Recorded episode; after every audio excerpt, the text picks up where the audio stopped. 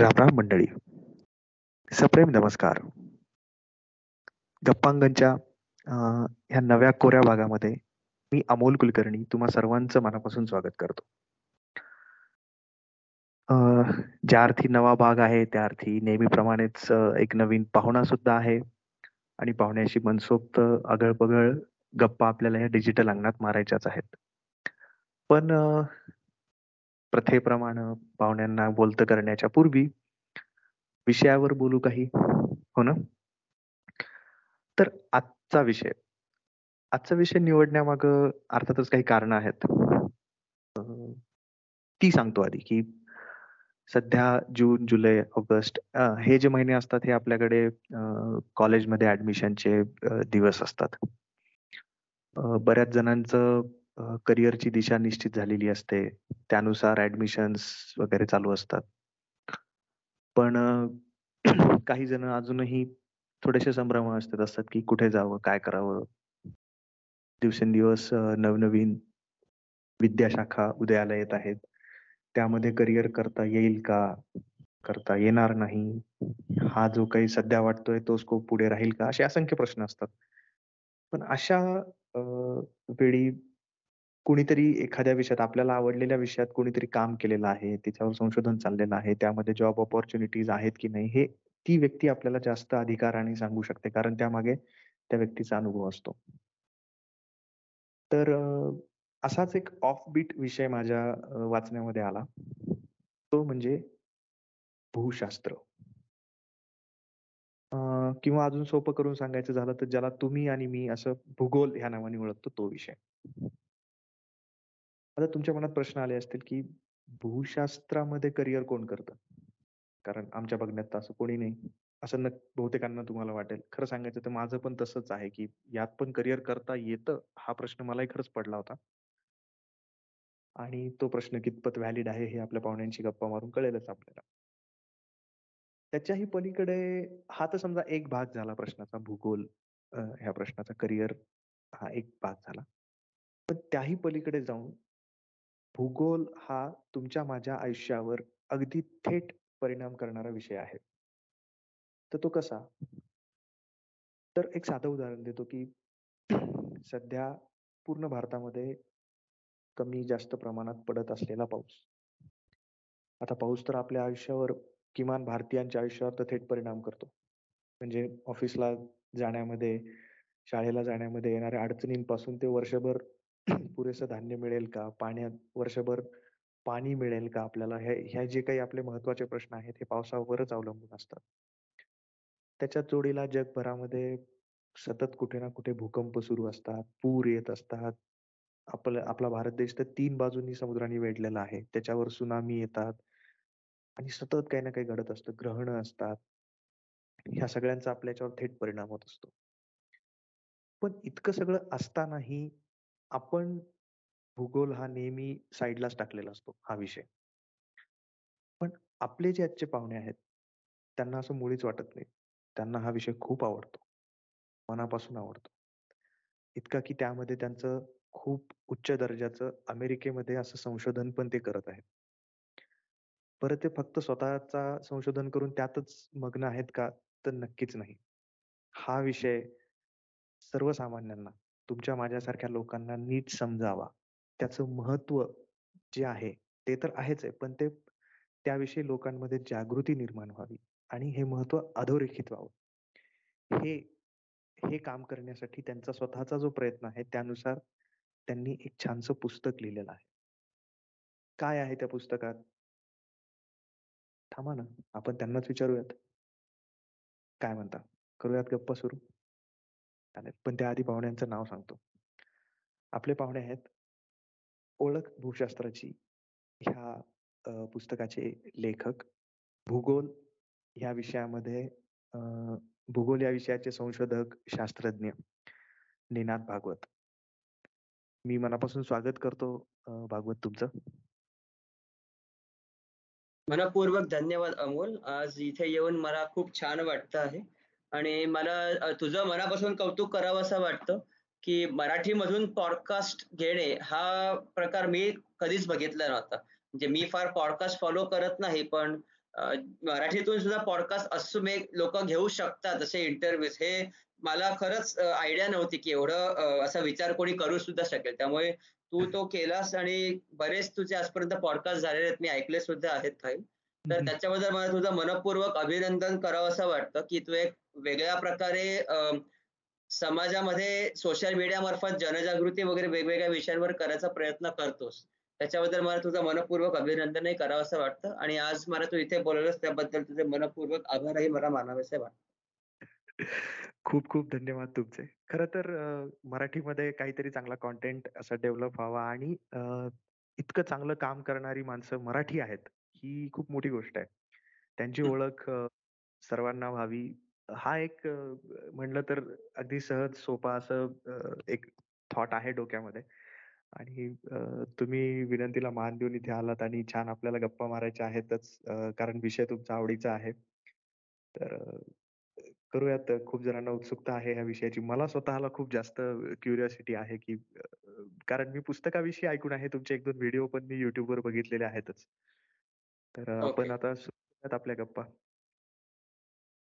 तुम्ही भूशास्त्राचे आपण असं म्हणूयात अभ्यासक आहात संशोधक आहात किंवा त्यामध्ये तुम्ही संशोधन करता तर मग तुम्ही शास्त्रज्ञ पण तुम्हाला म्हणायला हरकत नाही काही.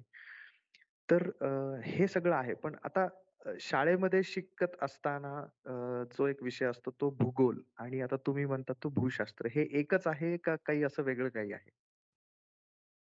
आता तसं बघायला गेलं तर ते एक आहे आणि एक नाही देखील आहे. तर आपण भूगोल आणि भूशास्त्र ह्या गोष्टींमध्ये जर आपल्याला डिफरन्शिएट करायचं असेल तर आपल्याला सगळ्यात पहिले हे जाणून घेतलं पाहिजे की भूगोलाला इंग्रजीमध्ये जिओग्राफी म्हणतात. याचा शब्दशः अर्थ बघितला तर पृथ्वीचं चित्रण असा होतो. आणि भूशास्त्राला इंग्रजीमध्ये जिओलॉजी म्हणतात. त्याचा अर्थ पृथ्वीचा अभ्यास. तर पृथ्वीचं चित्रण आणि पृथ्वीचा अभ्यास या दोन गोष्टी वेगवेगळ्या आहेत. आणि पृथ्वीचं चित्रण याच्यामध्ये प्रामुख्याने काय येतं? तर पृथ्वीचं चित्रण करणे म्हणजे नकाशे तयार करणे. तर भूगोलाचा सगळ्यात महत्त्वाचा भाग आहे की पृथ्वीचे वेगवेगळे नकाशे तयार करणे. मग ते कुठल्याही बाबतीमध्ये असतील. एखाद्या ठिकाणी ज्वालामुखीचा उद्रेक झाल्यानंतर त्या ठिकाणी लाभा कुठे कुठे पसरला आहे याचा नकाशा तयार करणे.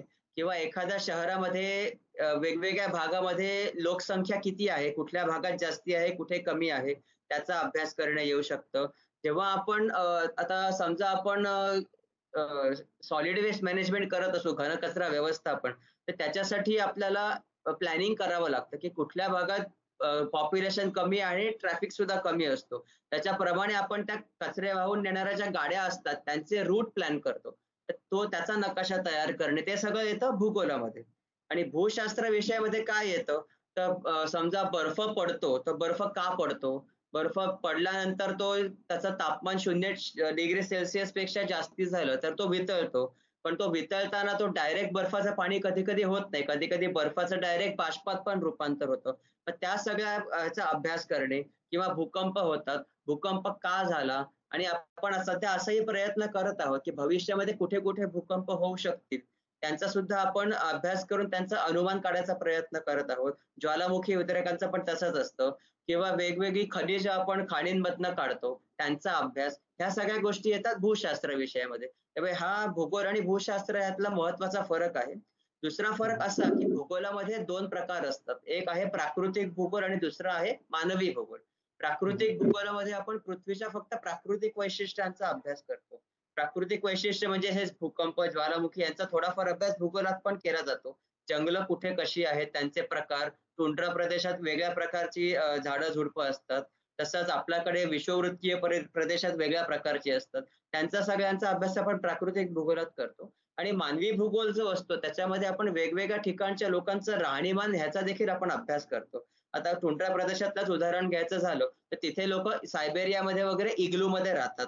आपल्याकडे काही इग्लू बांधणं शक्य नाही कारण आपल्याकडे बर्फच नसतो. आपल्याकडे कोकणात वगैरे सुद्धा आपण गेलो तर तिकडे उतरत्या कौलाची छपर असतात कारण पाऊस फार पडतो. तेच आपण देशावर गेलो तर उतरती कौलं नसतात धाब्याची घरं असतात कारण पाऊस कमी पडतो. तर अशा प्रकारे लोकांच्या राहणीमानाचा अभ्यास करणे कल्चरचा अभ्यास करणे थोडाफार हे सगळं मानवी भूकर येतं. पण भूशास्त्रीय विषयामध्ये ह्या गोष्टी येत नाहीत. तर हे दोन महत्त्वाचे फरक आहेत भूगोल आणि भूशास्त्र विषयामध्ये. तिसरा आणि हा फारच महत्त्वाचा फरक आहे तो म्हणजे भूगोल विषयामध्ये गणित फार नसतं. कारण भूगोलाला अनालिसिस असा सायंटिफिक नसल्यामुळे त्याला गणिताचे बॅकग्राऊंड असणं गरजेचं नसतं. पण भूशास्त्राचा जेव्हा आपण अभ्यास करतो तेव्हा मात्र आपल्याला गणिताचे बॅकग्राऊंड असणं फारच गरजेचं असतं. कारण बऱ्याचदा आपण मॅथमॅटिकल फॉर्म्युले किंवा गणितीय फॉर्म्युले जे असतात ते आपण वापरून पृथ्वीचा अभ्यास करत असतो.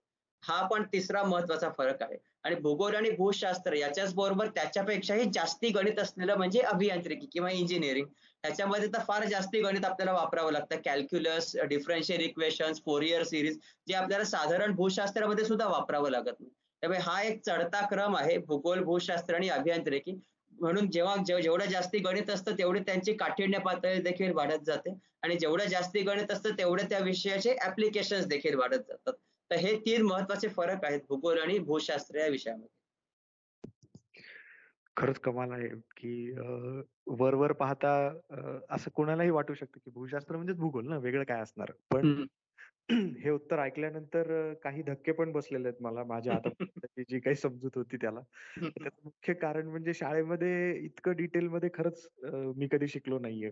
किंवा हा भूशास्त्र असं काही असतं हे माहितीच नव्हतं. पण यामध्ये एवढे फरक आहेत आणि जे काही तुम्ही सांगितले ते पाहता की अगदी माझ्या रोजच्या जगण्याचे जे काही विषय असतात त्या सगळ्यांचा अभ्यास भूशास्त्रामध्ये होतो. हे कळून तर असं लक्षात येतंय की आपण रोज कुठे ना कुठे भूशास्त्राशी संबंध आपला येतोच येतो. फक्त तो कळत नाही आपल्याला की तो भूशास्त्राचा भाग आहे म्हणून. बरोबर. अमेझिंग अमेझिंग मग आता हे एवढं सगळं आहे तर तुम्ही नेमके कसे ह्या विषयाकडे वळालात भूशास्त्राकडे? बर. तर ऍक्च्युली ते समजण्यासाठी आपण थोडी माझ्या बॅकग्राऊंड वरती पण नजर टाकलेली मला वाटतं संयुक्तिक ठरेल. मी काय फार माझं स्वतःचा बोस्टिंग नाही करते पण जस्ट सांगतो की भूशास्त्र हा विषय मला लहानपणापासून फार आवडत होता. एस्पेशली डिस्कवरी चॅनल आणि नॅशनल जिओग्राफिक वरती भरपूर uh, डॉक्युमेंटरीज असायच्या मी लहान असताना. आता ह्या डॉक्युमेंटरीज युट्यूब वरती मोस्टली फ्रीली अवेलेबल आहेत सुद्धा. ज्यांना इंटरेस्ट असतील ते बघू शकतात जाऊन. तर एक एपिसोड मला आठवतो कारण तो माझ्या डोक्यात अगदी पक्का बसलेला आहे. त्या एपिसोडमध्ये काय होतं की एक किलाव्या एरटा आले नावाचा ज्वालामुखी आहे. इथिओपिया देशात आहे तो आफ्रिकेमध्ये. तर त्याच्यावर एक रिसर्च चालू होता शास्त्रज्ञांचा. तर एका शास्त्रज्ञाने काय केलं त्यांनी तो त्या तो जागृत ज्वालामुखी आहे बाय सक्रिय ज्वालामुखी आहे. त्याच्यामुळे त्याच्यामध्ये लावा दिसतो आपल्याला आणि त्याचं तापमानही खूप जास्त असतो.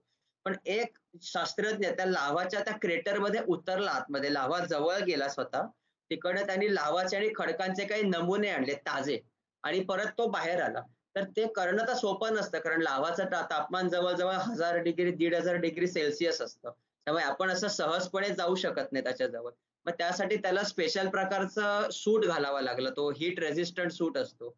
तो घालावा लागला. त्याच्यानंतर ज्वालामुखीच्या क्रेटरमध्ये उतरताना बऱ्याचदा लँडस्लाइड व्हायची शक्यता असते. कारण तो भाग खूप ठिसूळ असतो. मग त्यासाठी त्याला सेफ्टी मेजर्स बरेच घ्यावे लागले.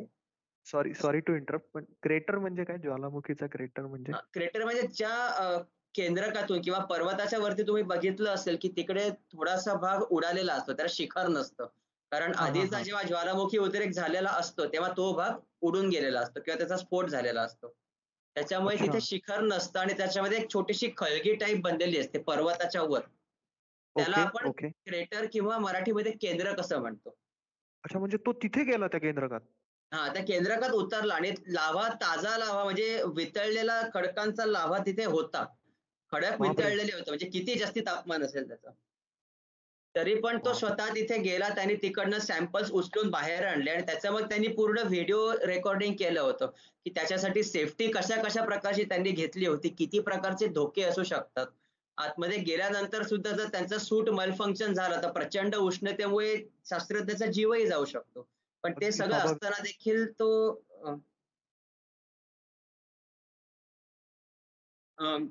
जास्ती त्यांनी एवढं सगळं मेहनत घेऊन ते दगड बाहेर काढले. ह्याचा व्हिडिओ बघून मला तेव्हाच मनात हे निर्माण झाली होती इंटरेस्ट की मला भूशास्त्रामध्येच करिअर करायची इच्छा आहे म्हणून. तर तिथून सुरुवात झाली. आणि दहावीला मी मराठी मीडियममध्ये दहावी पर्यंत शिकलो. अकरावीला जेव्हा मी सायन्स घेतलं तेव्हा मला एकदम इंग्लिश मिडियम खूप जड गेलं खरं सांगायचं तर. म्हणजे दहावीला काय मी फार अभ्यास करून फार मार्क वगैरे मिळवणाऱ्यातलं मी नव्हतो खरं शाळेमध्ये. पण अकरावीला मी गेलो तेव्हा मला इंग्रजी अजूनच जड गेलं. त्याच्यामुळे मी विचार केला की मी तर अकरावीलाच नापास व्हायची पाहिजे अरे तर बारावीला काय होईल माझं? तर असा विचार करून मी काय केलं की मी सायन्स सोडून दिलं. म्हटलं सायन्स झेपत नाहीये. बेसिकली इंग्लिश झेपत नाहीये म्हणून सायन्स झेपत नाही मग मी काय केलं बारावीला मी आर्ट्स गेलो. कारण म्हटलं आर्ट्स सोपा असतो विषय. मला ऍटलिस्ट बारावी पास तरी होत आहे. कारण आपल्याकडे बारावी नापास हा ठपका लागला तर अनेक गोष्टी खूप कठीण होतात भविष्यामध्ये. तर ते तसं असल्यामुळे मी आर्ट्स घेतला बारावीला. आणि बारावी आर्ट्स पण मला ऍक्च्युली मराठीतूनच घ्यायचं होतं कारण इंग्लिशचाच प्रॉब्लेम होता. पण मी ज्या कॉलेजमध्ये विचारलं होतं ह्या संदर्भात त्या मॅडमशी मी बोललो आणि त्यांना सांगितलं की मॅडम मला इंग्रजी झेपत नाही म्हणून मी मराठीतून घेतो मला बारावी आर्ट्स पण इंग्लिश मधनं घेतलं तर तोच प्रॉब्लेम येणार आहे. म्हणून तुम्ही मला मराठीतून घ्यायला द्या. पण त्यांनी मला काय सांगितलं की आता तुला जरी त्रास झाला इंग्रजीमधून अभ्यास करायचा तरी तू तो कर. कारण मराठीमध्ये बारावी आर्ट्स केलेला व्हॅल्यू नाहीये काही जगामध्ये पुढे. तर ते सगळं झालं म्हणून मी इंग्रजीमधनं बारावी आर्ट्स दिलं आणि त्या एका वर्षामध्ये माझं इंग्रजी भाषेवर थोडस कंट्रोल आला. म्हणजे आधी मला अजिबातच इंग्लिश यायचं नाही आता थोडं तरी यायला लागलं. आणि मग मी फर्स्ट इयर बीए ला पण ऍडमिशन घेतली होती. पण बीएचा सिलेबस मला जर असं वाटलं की तो फारच सोपा वाटला मला. म्हटलं मला जरा कंटाळा येतो अभ्यास करायला. काहीतरी चॅलेंज हवाय मला लाईफमध्ये म्हणून मग मी परत बारावी आर्ट्स वरनं बारावी सायन्स वर शिफ्ट झालो. तर बारावीची परीक्षा पुन्हा दिली बाहेरनं बसून मी. आणि त्याच्यामध्ये मी फिजिक्स केमिस्ट्री मॅथमॅटिक्स आणि जिओलॉजी हा एक ऑप्शनल विषय घेतला होता. आणि अकरावी बारावीला महाराष्ट्र बोर्डामध्ये जिओलॉजी विषय घेता येतो बायोलॉजीच्या ऐवजी. तर तो मी घेतला. आणि मग त्याच्यामधनं मग मेरिट वरती मला बीएससी जिओलॉजीला पण ऍडमिशन मिळाली होती. पण त्याच्यानंतर मेरिट वरतीच मला बीई सिव्हिल इंजिनिअरिंगला मिळाली म्हणून मी ती कॅन्सल करून मग बीई सिव्हिल इंजिनिअरिंगला गेलो. मग चार वर्षात मी माझं बीई कंप्लीट केलं सिव्हिल इंजिनिअरिंगमध्ये. आणि त्याच्यानंतर दोन हजार सतरा साली मी अमेरिकेत गेलो एम एस करायला. तर पहिल्यांदा मी एम एस करायला गेलो तेव्हा मला अनेक प्रॉब्लेम्सना सामोरं जावं लागलं होतं. कारण माझा इंटरेस्ट तर जिओलॉजी विषयामध्ये होता. आणि भारतामध्ये जिओलॉजी या विषयामध्ये इंजिनिअरिंगची डिग्री मिळत नाही सहसा. आय थिंक एखाद दोनच युनिव्हर्सिटीज आहेत भारतामध्ये ज्या इंजिनिअरिंग जिओलॉजी विषयात पदव्युत्तर पदवी देतात. पण मी अमेरिकेत गेलो तेव्हा अमेरिकेत सुद्धा थोडासा फ्रीडम असला तरी पण काही बेसिक गोष्टी तिकडे सुद्धा भारतासारख्याच आहेत थोड्याफार. जसं की मी अनेक फॅकल्टींना कॉन्टॅक्ट केला आणि त्यांचं काय म्हणणं पडलं की माझी बॅचलर्स डिग्री इंजिनिअरिंगमध्ये आहे म्हणून मास्टर्स डिग्री पण इंजिनिअरिंग मध्येच असली पाहिजे. मला जिओलॉजी ह्या विज्ञान विषयाकडे येता येणार नाही. तरी पण मी अप्लाय करत राहिलो आणि एका विद्यापीठाने मला ऍडमिशन दिली ज्या विद्यापीठात मी आता सुद्धा पीएचडी त्याच विद्यापीठातनं करतोय. एक मोंटाना टेक्नॉलॉजिकल युनिव्हर्सिटी म्हणून आहे. त्यांनी पण मला जिओलॉजिकल इंजिनिअरिंग विषयाला ऍडमिशन तर दिली पण त्यांनी पण मला हेच सांगितलं की तुला भरपूर प्रे रिक्विसाइड्स घ्यावे लागतील कारण मग तुझी जिओलॉजी विषयाची बॅकग्राऊंड पक्की नाहीये. कारण सिव्हिल इंजिनिअरिंगमध्ये जिओलॉजी विषयाचे सब्जेक्ट फार कमी असतात. कारण ते मेनली स्ट्रक्चर आणि ह्याच्याशी रिलेटेड असतं ना सिव्हिल इंजिनिअरिंग तर मग ते सगळे प्री रिक्विसाइड मी कंप्लीट केले तिकडे जाऊन. आणि सुरुवातीला गेलो तेव्हा मला नॅशनल सायन्स फाउंडेशन तर्फे स्कॉलरशिप मिळाली होती. नॅशनल सायन्स फाउंडेशन म्हणजे अमेरिकन सरकारची ती एक संस्था आहे. ती अशी स्कॉलरशिप आणि फेलोशिप देत असते. तर त्या संस्थेअंतर्गत आम्ही एका सोन्याच्या खाणीवर आमचा प्रोजेक्ट होता. तर तिकडे काय झालं की सोन्याच्या खाडीमध्ये त्या दोन तीन ऍक्सिडेंट झाले आणि बोगद्यांमध्ये वगैरे दगड पडले ट्रक्स वरती वगैरे. तर त्याच्या थोडी कॅज्युअलिटीज वगैरे पण झाल्या. तर आमचा काय प्रोजेक्ट होता की त्या खाडींमध्ये आतमध्ये जिकडे मटेरियल काढतात खोदून त्या भागाला स्टोप असं म्हणतात. तर त्या स्टोपमध्ये जाणं खूप डेंजरस असतं. कारण कुठलाही दगड कधीही आपल्या अंगावर पडू शकतो. आणि अगदी छोटासा जरी दगड पडला तरी तो जर चाळीस पन्नास फुटावरनं पडला तर ते हेल्मेट फोडून आपल्या डोक्याला लागू शकतो. आणि मग ऑलमोस्ट जीवाचा धोका असतो त्याच्यामध्ये. तर त्यामुळे माणसं त्या स्टोपमध्ये जायला अलाउड नसतं. सेफ्टी रिझन्ससाठी साठी ऑफकोर्स तर आम्ही काय केलं त्या स्टोप्समध्ये आम्ही ड्रोन सोडवले अनमॅन्ड एअरक्राफ्ट आणि त्या ड्रोनची पण खासियत अशी होती त्या प्रोजेक्टची की आपण एकदा स्टोपमध्ये ड्रोन सोडला की आपल्याला ड्रोन दिसत सुद्धा नाही. त्यामुळे ड्रोनला जो कॅमेरा बसवलेला असतो त्या कॅमेराचा वापर करून आपण ड्रोन उडवायचा आतमध्ये खाडीमध्ये. तर ते चांगल्या चांगल्यापैकी चॅलेंजिंग असतं. कारण आम्ही सतरा साली सुरू केलं त्यावेळेला फारसे ड्रोन्स पण अस्तित्वात नव्हते. ड्रोन टेक्नॉलॉजी आता तर खूप पुढारली आहे. पण त्यावेळेला ड्रोन टेक्नॉलॉजी एवढी जास्ती पुढारलेली नव्हती जेवढी आत्ता पुढारलेली आहे. त्यामुळे आम्हाला ड्रोन उडवताना बऱ्याच समस्यांचा सामना करावा लागला. ड्रोन सारखे भिंती एकदा ड्रोन भिंतीवर आपटला की तो गेला. कारण त्याचा प्रोपेलर जर तुटला तर ड्रोन उडू शकत नाही. तसे आमचे एक दोन ड्रोन्स पण गेलेले आहेत त्या खाडीमध्ये. आणि त्या खाडीत एकदा ड्रोन अडकला की तो कायमचा अडकला. तो परत काढता येत नाही बाहेर.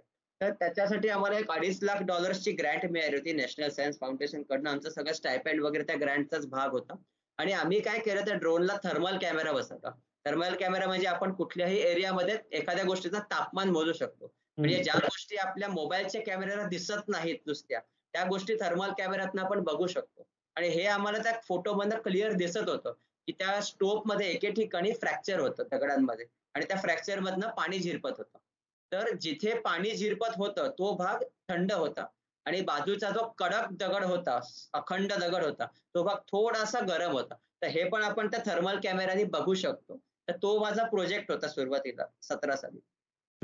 पण काय झालं की अठरा साली मी एकदम आजारी पडलो आणि मी भारतात परत आलो होतो मेडिकल इमर्जन्सी वरती एप्रिलमध्ये. आणि मग पूर्ण डिसेंबर पर्यंत मी भारतातच होतो. आणि मग परत गेल्यानंतर मी माझी डिग्री पण बदलली ऍडवायझर पण बदलला.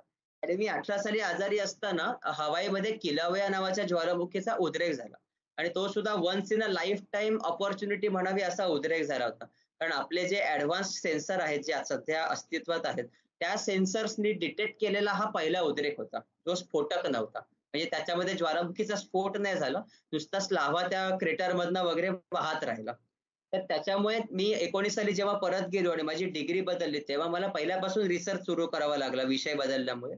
तर तेव्हा आम्ही कृत्रिम उपग्रहांवरनं जो डेटा आपल्याला मिळतो जी चित्र मिळतात त्याच्यामध्ये एक इन्सार नावाचा प्रकार असतो. तो रडार सॅटेलाइटचा प्रकार असतो.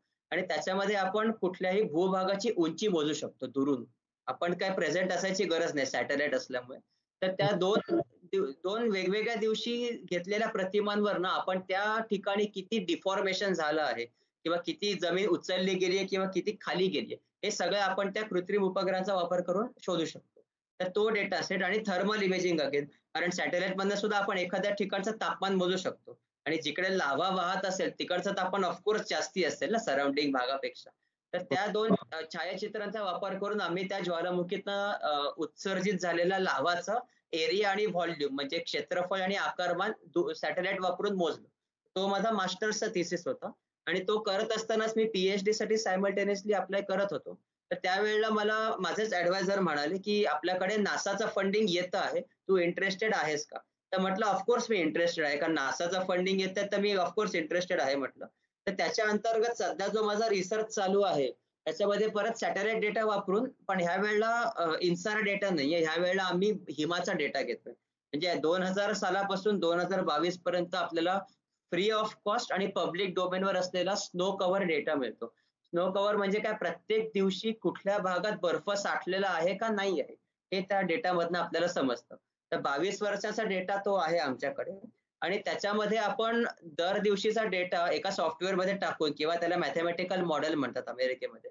त्या मॅथमॅटिकल मॉडेलमध्ये टाकून आपण नदीचा प्रवाह प्रेडिक्ट करू शकतो की दर मार्च महिन्यामध्ये शंभर टक्के आपल्या एरियामध्ये बर्फ साठला होता. पण एप्रिल महिन्याच्या सुरुवातीला तो बर्फ वितळायला लागला. तर वितळलेल्या बर्फाचं कुठेतरी पाणी जातच असणार. मग ते सगळं पाणी जातं नदीमध्ये. त्यामुळे नदीचा प्रवाह वाढतो. तर तशा प्रकारे आपण बावीस वर्षाचा डेटा काढून बावीस वर्षाचा नदीचा प्रवाह प्रेडिट करू शकतो. आणि त्याच्याच पुढचा पार्ट म्हणून त्याच नदीच्या प्रवाहाचा वापर आपण जलविद्युत निर्मितीसाठी कसा करता येईल आणि ह्या प्रवाहाचा परिणाम जलविद्युत निर्मितीवर कसा होईल हा माझा रिसर्चचा विषय आहे. तर आम्ही हायड्रो पॉवर जनरेशन सुद्धा प्रेडिट करत आहोत त्या मॉडेल मार्फत. ते मॉडेल सुद्धा आम्ही बरंच स्वतःच बनवलं आहे. ओरिजिनल बेस मॉडेल आम्ही दुसऱ्यांनी पब्लिश केलेलं वापरलं. त्याच्यामध्ये आम्ही स्वतःची ऍडिशन्स करून ते मॉडेल मॉडिफाय सुद्धा केलं. तर तो माझा पीएचडीचा टॉपिक आहे. त्याच्याशिवाय माझा ड्रोन्स उडवण्याचा पण अनुभव आहे. आणि शिवाय एक सांगायची गोष्ट म्हणजे मी ज्या शहरात राहतो त्या शहराचं नाव ब्यूट आहे. त्या ब्यूटमध्ये अठराशे पन्नास सालापासून खाणकाम चालू आहे. आणि आमच्या एरियाला त्या शहराला आणि जिल्ह्याला सिल्वर बो काउंटी म्हणतात. त्याला आपल्या तालुक्यासारखंच तिकडे काउंटी असतो. तर त्याला richest hill on the earth असं म्हटलं जातं. कारण आमच्याकडे सोनं चांदी तांब निकेल आणि शिस या पाच धातूंचे प्रचंड साठे आहेत. आणि असं म्हटलं जातं की अमेरिकेने दुसरं महायुद्ध जिंकलं ते ह्या एरियामध्ये मिळालेल्या धातूंच्या बळावर जिंकलं. एवढे प्रचंड साठे अवेलेबल आहेत आमच्या एरियामध्ये. तर त्यामुळे अठराशे पन्नास सालापासून प्रचंड खाणकाम चालू आहे. खाणकामाबरोबर येणारे सगळे पर्यावरणीय धोके आमच्याकडे आहेत. एन्व्हायरमेंटल हॅझार्ड प्रदूषणापासून सगळे. तर त्याच्यामुळे आमच्या युनिव्हर्सिटीमध्ये भरपूर प्रमाणात प्रदूषणाचाही रिसर्च चालतो. की कुठे कुठे माती प्रदूषित झालेली आहे त्या मातीमध्ये मिनरल कंटॅमिनेशन किती आहे या सगळ्या धातूंचं. कारण आधी जुन्या काळी काय होतं रेग्युलेशन्स नव्हते. त्यामुळे जो कचरा खाणींमधनं निघायचा जे वेस्ट मटेरियल म्हटलं जातं आपण धातू काढून घेतल्यानंतर उरलेली माती वगैरे पण ती विषारीच असते शेवटी. ती अशीच टाकून वगैरे देण्यात यायची त्यावेळेला. त्याच्यानंतर आमच्याकडे रिफायनरी सुद्धा आली. हे खणलेलं मटेरियल तिथेच रिफाईन करून धातू बनवायची. त्याचा सगळं जो राख त्याची निघायची प्रदूषणाची. त्याला काही फिल्टर वगैरे त्यावेळेला तर नसायचे. मग ती राख अशी चोरून शहरभर पसरली. त्यामुळे पाणी प्रदूषित झालं. सगळ्या नद्या छोट्या मोठ्या जे ओहळ ते सगळे प्रदूषित झाले. माती प्रदूषित झाली. ते सगळं असल्यामुळे त्याचा आमच्याकडे भरपूर रिसर्च चालतो की त्याला आपण आता सुधारण्यासाठी काय करू शकतो. तर त्याच्या अंतर्गत आम्ही मातीचे सॅम्पल्स सुद्धा आणतो अशा ठिकाणी जाऊन. आणि त्यांचं आम्ही स्पेक्ट्रोस्कोपिक अनालिसिस करतो. की प्रत्येक मातीच्या सॅम्पलमध्ये कशा प्रकारच्या अशुद्धी मिसळलेल्या आहेत? काही ठिकाणी निकेल जास्ती सापडतं काही ठिकाणी कॅडमियम सापडतं काही ठिकाणी शिस सापडतं. अशा प्रकारचं सुद्धा अनालिसिस आम्ही करतो. त्या सुद्धा प्रोजेक्टमध्ये माझा थोडासा सहभाग आहे. तर ही अशी माझी छोटीशी बॅकग्राऊंड आहे. आणि अजून बरंच काम करायची इच्छा तर आहे भविष्यामध्ये. नक्कीच आणि मी थोडी त्यामध्ये बदल करतो तुमच्या वाक्यामध्ये, की ही छोटीशी बॅकग्राऊंड नाहीये तुमची. तुम्ही तुम्ही जो आवाका सांगितला तो खूप मोठा आहे. म्हणजे काय नाही केलेलं बघा ना आता सिव्हिल इंजिनियरपासून ते सिव्हिल इंजिनिअरिंगपासून खाणकाम, ड्रोन त्यानंतर प्रदूषण, ज्वालामुखी बाय बाय द वे एक एक क्युरिओसिटी की हे जे काही तुमच्या आयुष्यामध्ये भूशास्त्राचं पर्व सुरू झालं त्या एका व्हिडिओ पासून की जो शास्त्रज्ञ जाऊन त्यांनी लावारस हे केला. तर तो आणि नंतर असा उल्लेख आला की हवाई मध्ये तो ज्वालामुखी उद्रेक झाला होता ना? तर तो प्रत्यक्ष पाहिला का तुम्ही तिथे जाऊन? का नाही? अजून संधी नाही मिळालेली. मला मी आमच्याकडे मी ज्वालामुखी बघितलेला आहे पण हवाईचा ज्वालामुखी मी बघितलेला नाही अजून. आमच्या ब्यूट म्हणजे मोंटाना राज्यात येत आहे ब्यूट. आणि त्याचं साधारणपणे दीडशे ते दोनशे मैल अंतरावरतीच येलोस्टोन नॅशनल पार्क आहे. आणि येलोस्टोनचा ज्वालामुखी हा जगप्रसिद्ध आहे प्रचंड मोठा ज्वालामुखी आहे. आणि त्याला ऍक्च्युली सुपर व्होल्केनो म्हटलं जातं. सुपर व्होल्केनो अशासाठी कारण त्याचा एकच उद्रेक संपूर्ण पृथ्वीचं कारभार थंडवण्यासाठी पुरेसा आहे. तर त्याचा शेवटचा उद्रेक सहा लाख चाळीस हजार वर्षांपूर्वी झाला होता येलोस्टोनचा आणि एवढा प्रचंड उद्रेक होता की जवळपास अडीच हजार क्युबिक किलोमीटर म्हणजे अडीच हजार घन किलोमीटर राख आणि इतर सगळं मटेरियल त्या एका उद्रेकाने पाठवलं आपल्या पृथ्वीच्या सभोवताली. तर एवढा प्रचंड प्रमाणात वेगवेगळं मटेरियल उत्सर्जित करणारा म्हणून त्याला सुपर व्हॉल्कन म्हटलं जातं. तर तो मी बघितलेला आहे जाऊन. तिकडे काही असा लावा वगैरे आपल्याला दिसत नाही पण गरम पाण्याचे झरे भरपूर आहेत. नुसतेच जमिनीतनं वाफा येतात. पाणी नाही नुसत्याच वाफा येतात. असेही काही प्रदेश आहेत तिथे. आणि तो अत्यंत बघण्यासारखा आहे खूप सुंदर आहे एरिया तो. चांगल्यापैकी सरकारने मेंटेन देखील केलेला आहे तो. पण अल्टिमेटली तर नॅशनल पार्क आहे आणि ते पर्यटन स्थळ आहे. त्यामुळे आपण जे एक्सपेक्ट करू जनरली की कुठे ना कुठेतरी काहीतरी मानवाने घाण केलेली असणारच. पण अमेरिकन सरकारने खूप चांगल्या प्रकारे तो एरिया मेंटेन केलेला आहे. आणि मला अमेरिकन सरकारचं देखील त्यावर खूप कौतुक करावं असं वाटतं. आणि ऑफकोर्स लोकांचं देखील कौतुक करण्यासारखं आहे. पर्यटकांचं. ते कुठेही प्लॅस्टिकच्या बाटल्या वगैरे फेकत नाहीत. सगळ्या ठिकाणी डस्टबिन दिलेले आहेत आणि ते डस्टबिनचा वापर करतात. हे सांगण्यासारखं आहे. त्याच्याच बरोबर दुसरा क्रेटर्स ऑफ द मून नावाचा देखील ज्वालामुखी आहे. तो साधारणपणे ब्यूटपासून चारशे मैलावर आहे. तो आयडाहो राज्यात येतो. तर तिथे कसं आहे दोन हजार वर्षांपूर्वी त्या ज्वालामुखीचा उद्रेक झाला शेवटचा. आणि तो उद्रेक जो होता तो काही स्फोटक स्वरूपात नव्हता. तेव्हा सुद्धा मी आधी सांगितल्याप्रमाणे लाव्हा नुसताच व्हायला लागला. पण त्याचं वैशिष्ट्य असं आहे की तो दोनच हजार वर्षांपूर्वी निर्माण झालेला असल्यामुळे त्याचं जे नॅचरल एन्व्हायरमेंट आहे ते अजून पण टिकून आहे. आणि फार जुना नाहीये उद्रेक तो. त्यामुळे तिथे पूर्ण क्रेटर्स किंवा ती केंद्रक जी आहेत ती अजूनही जशीच्या तशी अस्तित्वात आहेत. पुन्हा एकदा सरकारने चांगल्यापैकी ते मेंटेन केलेलं आहे. लोक सगळे नियम पाळतात. त्यामुळे सुद्धा चांगल्यापैकी नॅचरल ब्युटी त्याची प्रिझर्व राहिलेली आहे. त्यामुळे तो जो ज्वालामुखी आहे तो जर आपण दुरून बघितला तर आपल्याला चंद्रावरील खड्डे बघितल्यासारखा भास होतो. म्हणून त्याचं नाव पडलं क्रेटर्स ऑफ द मून तर त्या सुद्धा ज्वालामुखीला मी भेट देऊन आलेलो आहे. खूप छान आहे. तो सुद्धा नक्कीच बघू जाऊन जाऊन जाऊन जाऊन बघण्यासारखा तो नक्कीच आहे.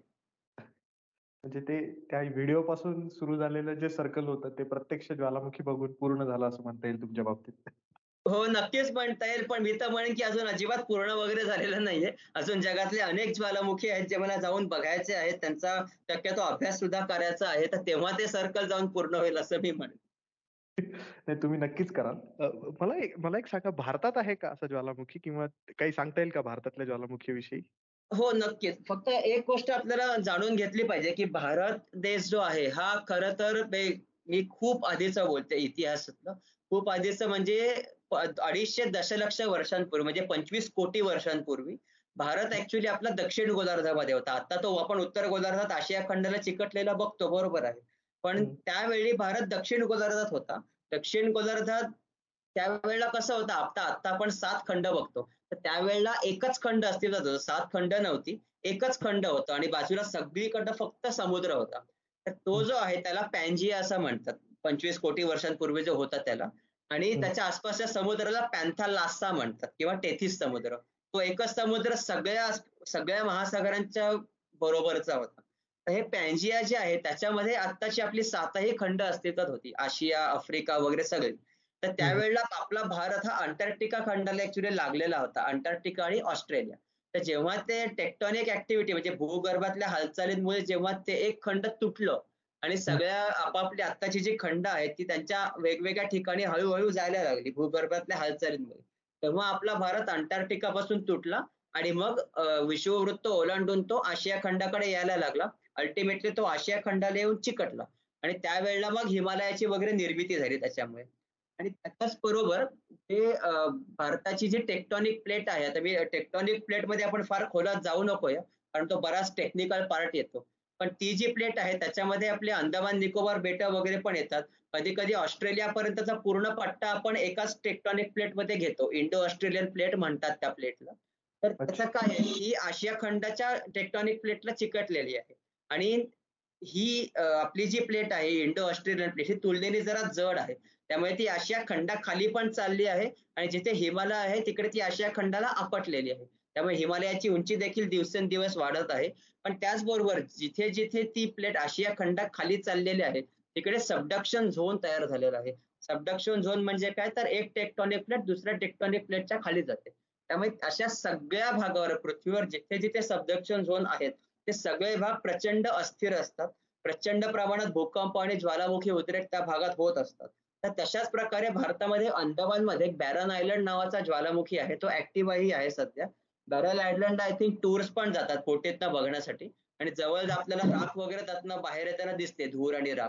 सायंटिस्ट लोकांना बॅरन आयलंडवर जाऊन काम करायला देखील अलाउड आहे. आणि बॅरन आयलंड बरोबरच तिकडे जवळ एक नारकोंडम नावाचा दुसरा ज्वालामुखी आहे. तो आता ऍक्टिव्ह नाहीये तो खूप पूर्वीच पूर्णपणे त्याच्यातला लाभा वगैरे संपून गेल्यामुळे तो पूर्णपणे इनऍक्टिव्ह झालेला आहे किंवा त्याला डेड पण म्हणू शकतो. पण त्याच्यानंतर ऍक्टिव्हिटी अजिबात होत नाही. तर भारतामध्ये ते दोन महत्वाची आहेत. शिवाय वरती एक तोशामची टेकडे म्हणून सुद्धा भारतीय उपखंडात भाग आहे. तिथे पण ज्वालामुखी होता आणि सगळ्यात मोठं भारतातलं उदाहरण द्यायचं म्हणजे अख्खं दख्खनचं पठार हेच ज्वालामुखी आहे बेसिकली. कारण जेव्हा मी वाचलं होतं. हां, कारण दख्खनचा पठार कशामुळे निर्माण झाले तर सगळ्या ज्वालामुखीचा जो उद्रेक झाला आणि तो उद्रेक लाखो वर्ष सुरू होता. असं नाही की थोडा वेळ थांब झाला आणि थांबला. तर कंटिन्युअस लाखो वर्ष उद्रेक सुरू असल्यामुळे आपला दख्खनचा पठार निर्माण झालेला आहे. त्याच्यामुळे दख्खनचा पठार हे अत्यंत कडक, अत्यंत मजबूत आणि अत्यंत स्थिर आणि स्टेबल आहे.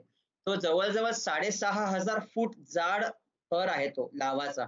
त्याला आता आपण बेसॉल्ट किंवा काळा कातळ म्हणतो. त्यामुळे जनरली तुम्ही बघितलं तर दख्खनच्या पठारावर वगैरे भूकंपाचं प्रमाण थोडं कमी आहे इतर भागाच्या तुलनेत. कारण तो पूर्णपणे एकसंध असल्यामुळे त्याची होमोजिनिटी कायम राहिलेली आहे. तर तो तर अत्यंत उत्तम उदाहरण आहे भारतातल्या ज्वालामुखी मुखीयतेचं. फक्त सध्या तो ऍक्टिव्ह नाहीये. हां, म्हणजे एक कळालं की भारतामध्ये प्रत्यक्ष भूमीवर ज्वालामुखी नाहीयेत. जे थोडेसे अंदमान किंवा जी बेटं आहेत, जी थोडीशी दूर आहेत भारतापासून. पण हो, ज्वालामुखी भारताच्या भूमीवर असं डायरेक्ट उपखंडात नाहीये. खरं तर मी जर माझं पुस्तक उघडलं तर मी पुस्तकात थोडीशी माहिती दिलेली आहे जी आता मला अशी आठवत नाहीये. तर एक मिनिट फक्त थांबा मी जरा बघून घेतो.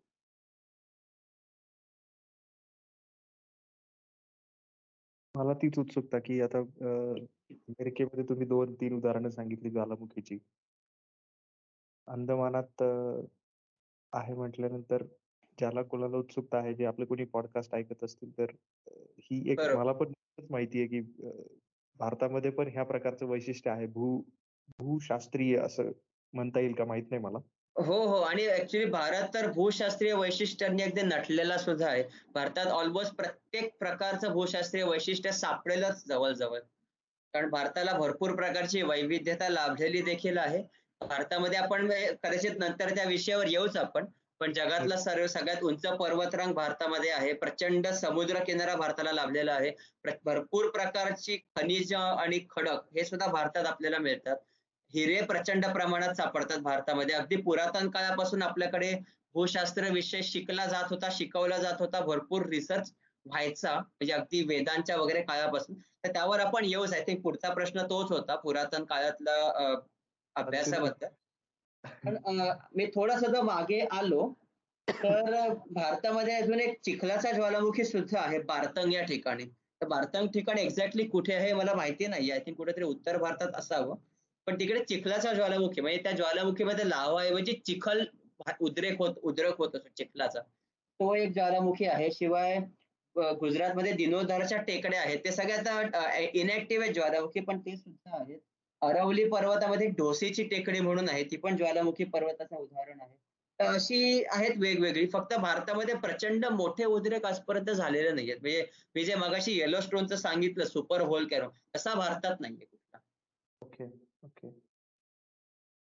इंटरेस्टिंग. हे खूपच हे अगदी माहितीतली उदाहरण आहेत. म्हणजे माहितीतली म्हणजे ज्या जागा तुम्ही सांगितल्यात त्या आपल्याला माहीत असतात. पण त्यांचं बरोबर बरोबर. हे आजच कळतंय तुमच्याकडून हे काही साध्या सुध्या जागा नाहीये त्या. एखाद्या भूशास्त्रज्ञ ते म्हणजे अगदी परवडीच आहे की तिथे जाऊन अभ्यास कर हो हो हो हो. अगदी अगदी अगदी. आणि मग हे तर फक्त ज्वालामुखी झाले. आपल्याला महाराष्ट्रातलंच उदाहरण घ्यायचं तर लोणार सरोवर ऐकलंच असेल सगळ्यांनी. ते अश्विनी पातामुळे निर्माण झालेलं सरोवर आहे. प्रचंड अश्विनी तिथे आपटला आणि त्याच्यामुळे ते सरोवर बेसिकली क्रेटर निर्माण झालं त्या इम्पॅक्टमुळे त्याला इम्पॅक्ट क्रेटर किंवा आघात विवर असंही आपण म्हणू शकतो. तर त्याच्यामध्ये जे सरोवर तयार झालं त्याच्या पाण्याचे सुद्धा वेगळे गुणधर्म आहेत. आपल्या साधं पिण्याच्या पाण्यासारखे नाहीयेत ते गुणधर्म.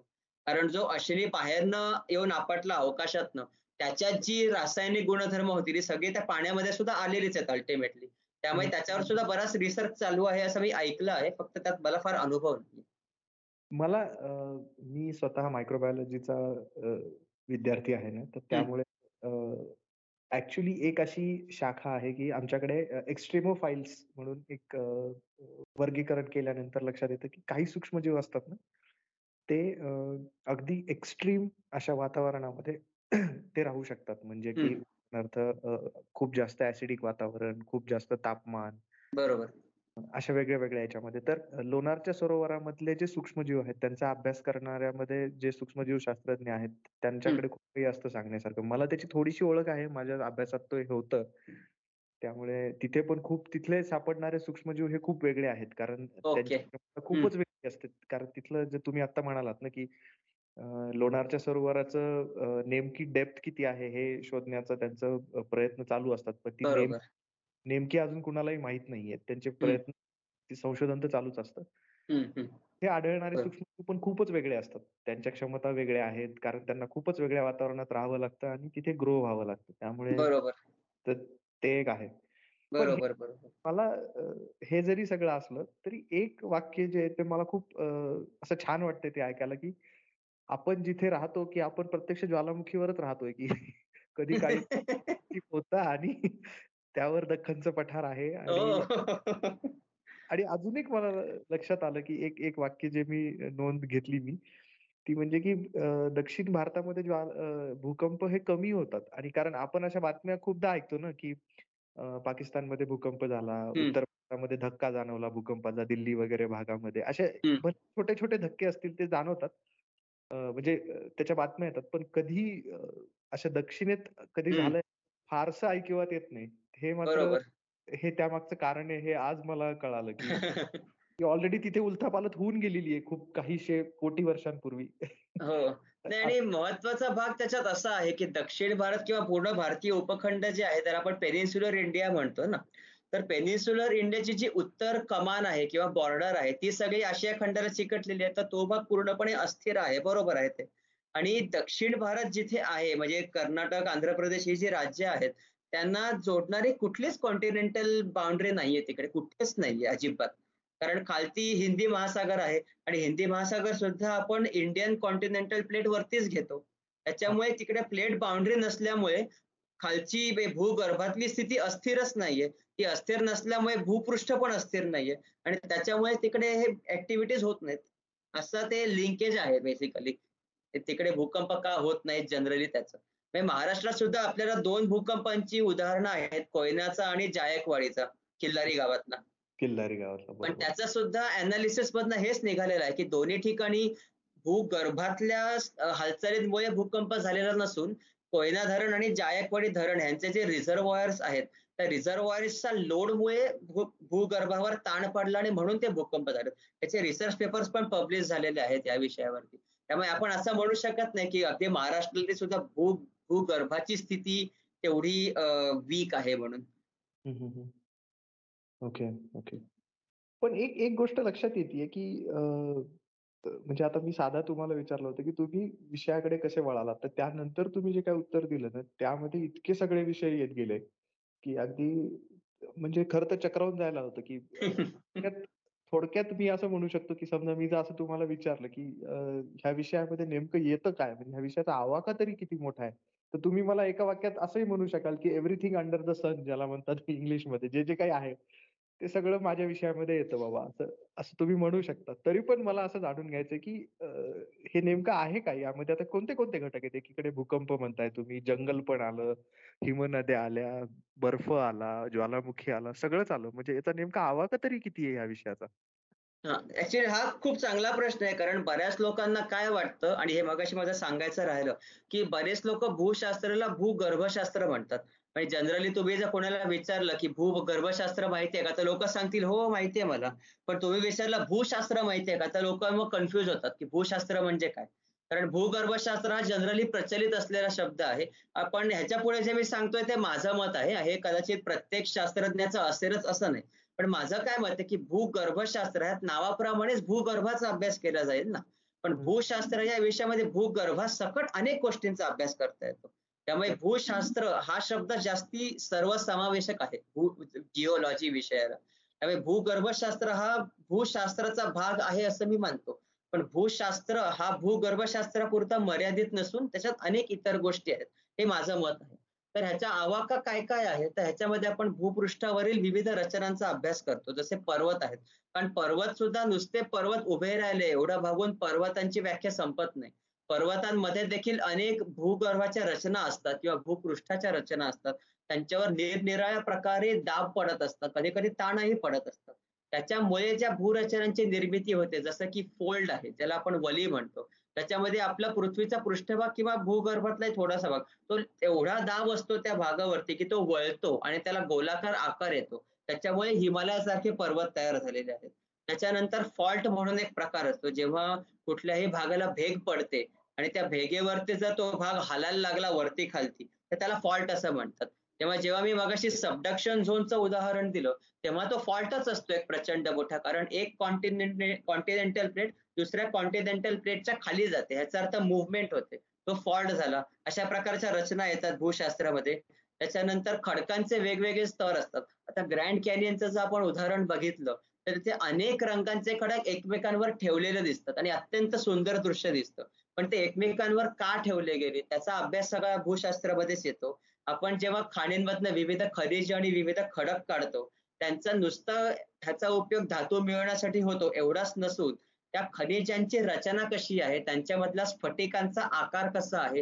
हे सुद्धा सगळं येतं. काही काही खनिजांमधनं आपल्याला किरणोत्सर्ग निर्मिती करता येते युरेनियम सारख्या त्यांचा उपयोग मग आपण काही नको त्या गोष्टी करण्यासाठी सुद्धा करतो. पण काही चांगल्या गोष्टी निर्माण करण्यासाठी सुद्धा त्यांचा उपयोग केला जातो. जसं आपण आता अणुविद्युत निर्मिती करतो ऍटॉमिक एनर्जी वापरून.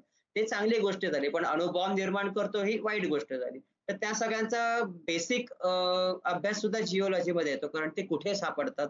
त्यांचा आपण इकॉनॉमिक बेनिफिटसाठी कसा वापर करून घेऊ शकतो? हे सगळं येतं. त्याच्यानंतर मानवी जीवनासाठी अत्यंत महत्त्वाचा भाग म्हणजे भूजल. पण अनेक दुष्काळी गावांमध्ये आपण बघितलं असेल की बोरवेलनी पाण्याचा उपसा करतो. तर ते बोरवेल मध्ये पाणी येतं कुठून? कारण ते भूगर्भात असतं म्हणून वरती येतं ना. भूगर्भातलं पाणी एकदा आपण संपवलं आणि जर नवीन पाणी भूगर्भात टाकणं बंद केलं तर ते सगळ्यासाठी संपून जातील. त्याच्यानंतर किती दुष्काळ होईल याचा मला वाटतं प्रत्येकाने विचार केला पाहिजे. भूजलाबरोबरच दुसरी गोष्ट आहे ते पृष्ठजल. पृष्ठजल म्हणजे काय? की जेव्हा पाऊस पडतो तेव्हा पाऊस काय किंवा बर्फ काय? अल्टिमेटली कुठून तरी ते पाणी वाहत जाऊन समुद्राला मिळतं. मग त्या नद्यांमधनं मिळतं किंवा काही काही पाणी भूजलामध्ये झिरपतं. मग भूजलातनं सुद्धा पाणी नदीला येऊन मिळतं. वेगवेगळे तलाव असतात. त्यांचा अभ्यास येतो. हिमनद्या असतात. अति उंचावर हिमालयात वगैरे असलेल्या किंवा अंटार्क्टिकावरती असलेल्या त्यांचा अभ्यास आपण करू शकतो. भूकंप ज्वालामुखी तर आहेतच. पण त्याच्याबरोबर आपण पर्जन्य ह्याचा सुद्धा आपण अभ्यास भूशास्त्रात घेऊ शकतो. खरं तर पर्जन्य आणि हवामान यासाठी हवामानशास्त्र किंवा मेटेरिओलॉजी नावाचं मिटिओ मिटिओरोलॉजी ह्या नावाची एक शाखा सुद्धा आहे. पण मी पर्सनली विचार केला तर ती शाखा सुद्धा मी भूशास्त्रामध्ये टाकतो. त्याच्यानंतर ह्या तर ह्या तर आपल्या पृथ्वीवरच्या शाखा झाल्या. पण परग्रहांवर देखील अनेक वैशिष्ट्ये आहेत जी आपल्या पृथ्वीसारखीच आहेत. उदाहरणार्थ चंद्रामध्ये चंद्रावर जे आपण डाग बघतो किंवा चंद्रावरचे खड्डे बघतो काळे डाग हे सगळे बेसॉल्ट खडकाचे प्रवाह आहेत. म्हणजे चंद्रावर जेव्हा ज्वालामुखी उद्रेक झाले त्यावेळेला ते तयार झालेले आहेत. किंवा अनेक जे इतर ग्रह आहेत बुध आहे शुक्र आहे यांच्यावर सुद्धा अनेक वैशिष्ट्ये आहेत जी पृथ्वीसारखीच असतात. आता बुध ग्रह सूर्याच्या एवढा जवळ आहे आणि बुधावरचं तापमान प्रचंड जास्त असतं पृष्ठभागाचं कारण तो सूर्याच्या सगळ्यात जवळ आहे. एवढं असून सुद्धा बुधावर देखील आपल्याला बर्फ सापडलेला आहे. कारण काही काही अशी ठिकाणं आहेत जिकडे सूर्यप्रकाश कधी पोचूच शकत नाही. मग त्या ठिकाणी सगळा बर्फ राहिलेला आहे. तसंच बाकीचे पण काही उपग्रह आहेत म्हणजे गुरु तर आता वायूचा बनलेला आहे. पण गुरुचे काही उपग्रह आहेत जे खडकाळ आहेत त्याच्यावरती पण पृथ्वीसारखी वैशिष्ट्ये आहेत. या सगळ्यांचा अभ्यास सुद्धा आपण भूशास्त्रात घेऊ शकतो की जेव्हा मानव ह्या ग्रहांवर स्वारी करेल तेव्हा त्याला कुठल्या कुठल्या समस्यांना तोंड द्यायला लागेल किंवा कुठल्या कुठल्या प्रकारची नैसर्गिक संसाधनं या ग्रहांवर अवेलेबल आहेत त्यांचा आपण उपयोग करू शकतो. ह्या सगळ्याचा अभ्यास सुद्धा आपल्याला भूशास्त्रात घेता येतो. आणि ही जी सगळी माहिती आहे परग्रहांवरची ती आपण पृथ्वीवर बसून कशी मिळवली? तसे जे आपण कॉस्मिक रेज किंवा वेगवेगळ्या प्रकारच्या इलेक्ट्रोमॅग्नेटिक वेव्स वापरतो. त्यांच्यावरनं आपल्याला ही माहिती मिळते. त्याच्यावरनं आपल्याला चित्र सुद्धा निर्माण करता येतं. तर त्याच्यामुळे भूशास्त्र आणि भौतिक शास्त्र असं कॉम्बिनेशनमध्ये एक रिमोट सेन्सिंग किंवा दूरसंवेदन नावाची ही एक शाखा डेव्हलप झालेली आहे. या शाखेच्या अंतर्गत आपण दुरून एखाद्या गोष्टीची माहिती घेऊ शकतो. जसं मी माझ्या रिसर्च बद्दल सांगितलं की आपण अवकाशामध्ये असलेल्या कृत्रिम उपकरणांचा वापर करून पृथ्वीवरचं ठिकाण काही ठिकाणचा बर्फ शोधू शकतो. तर तशा आपण इतर ग्रहांचाही करू शकतो. तर तो सगळा भाग येतो भूशास्त्रामध्ये. त्यामुळे मी माझं काय पर्सनल मत आहे की आपल्या दैनंदिन जीवनाशी निगडीत असलेल्या आणि निगडीत नसलेल्या शाखा सुद्धा भूशास्त्रामध्ये येतात. आणि गमतीचा भाग असा आहे या प्रत्येक शाखेचा तसा बघायला गेलं तर एकमेकांशी काहीच संबंध नाहीये. पण तरीही त्या शाखा एकमेकांशी अगदी घनिष्ठ प्रकारे संबंधित आहेत आणि एका शाखेशिवाय दुसऱ्याचा पानही हलणार नाही. तर आपण तेवढ्या खोलात शिरलो तर. एवढा आहे भूशास्त्राचा आवका. खरंच हा खूप जास्त प्रचंड आहे. म्हणजे फक्त पृथ्वीच नाही तर अवकाशातले इतर ग्रह सुद्धा आहेत आणि मी तर म्हणेन की पुढच्या शंभर वर्षात पृथ्वीवर भूकंप होईल की नाही ह्या प्रश्नाचं उत्तर सुद्धा एक भूशास्त्रज्ञ देईल आणि त्याचबरोबर पुढच्या महिन्यात पाऊस पडू शकेल का नाही हे इतकं जवळचं उत्तर सुद्धा भूशास्त्रज्ञ देऊ शकेल. नक्कीच नक्कीच देऊ शकतील. तेवढं जर तंत्रज्ञान पुढे केलं आणि आता तर आर्टिफिशियल इंटेलिजन्स आणि मशीन लर्निंगमध्ये तर ह्याची बरीच शक्यता दिसून येते. हे अशा हो. प्रकारच्या मॅथमॅटिकल मॉडेल्स नक्कीच आपल्याला मिळू शकतील भविष्यात. मात्र आहे. त्यामुळे प्रचंड आवाका आहे आणि जे कोणी यामध्ये काहीतरी विचार करत असतील थोडस संभ्रम असेल तर त्यांच्या तो संभ्रम ह्या तुमच्या उत्तराने दूर व्हायला काहीच हरकत नाही.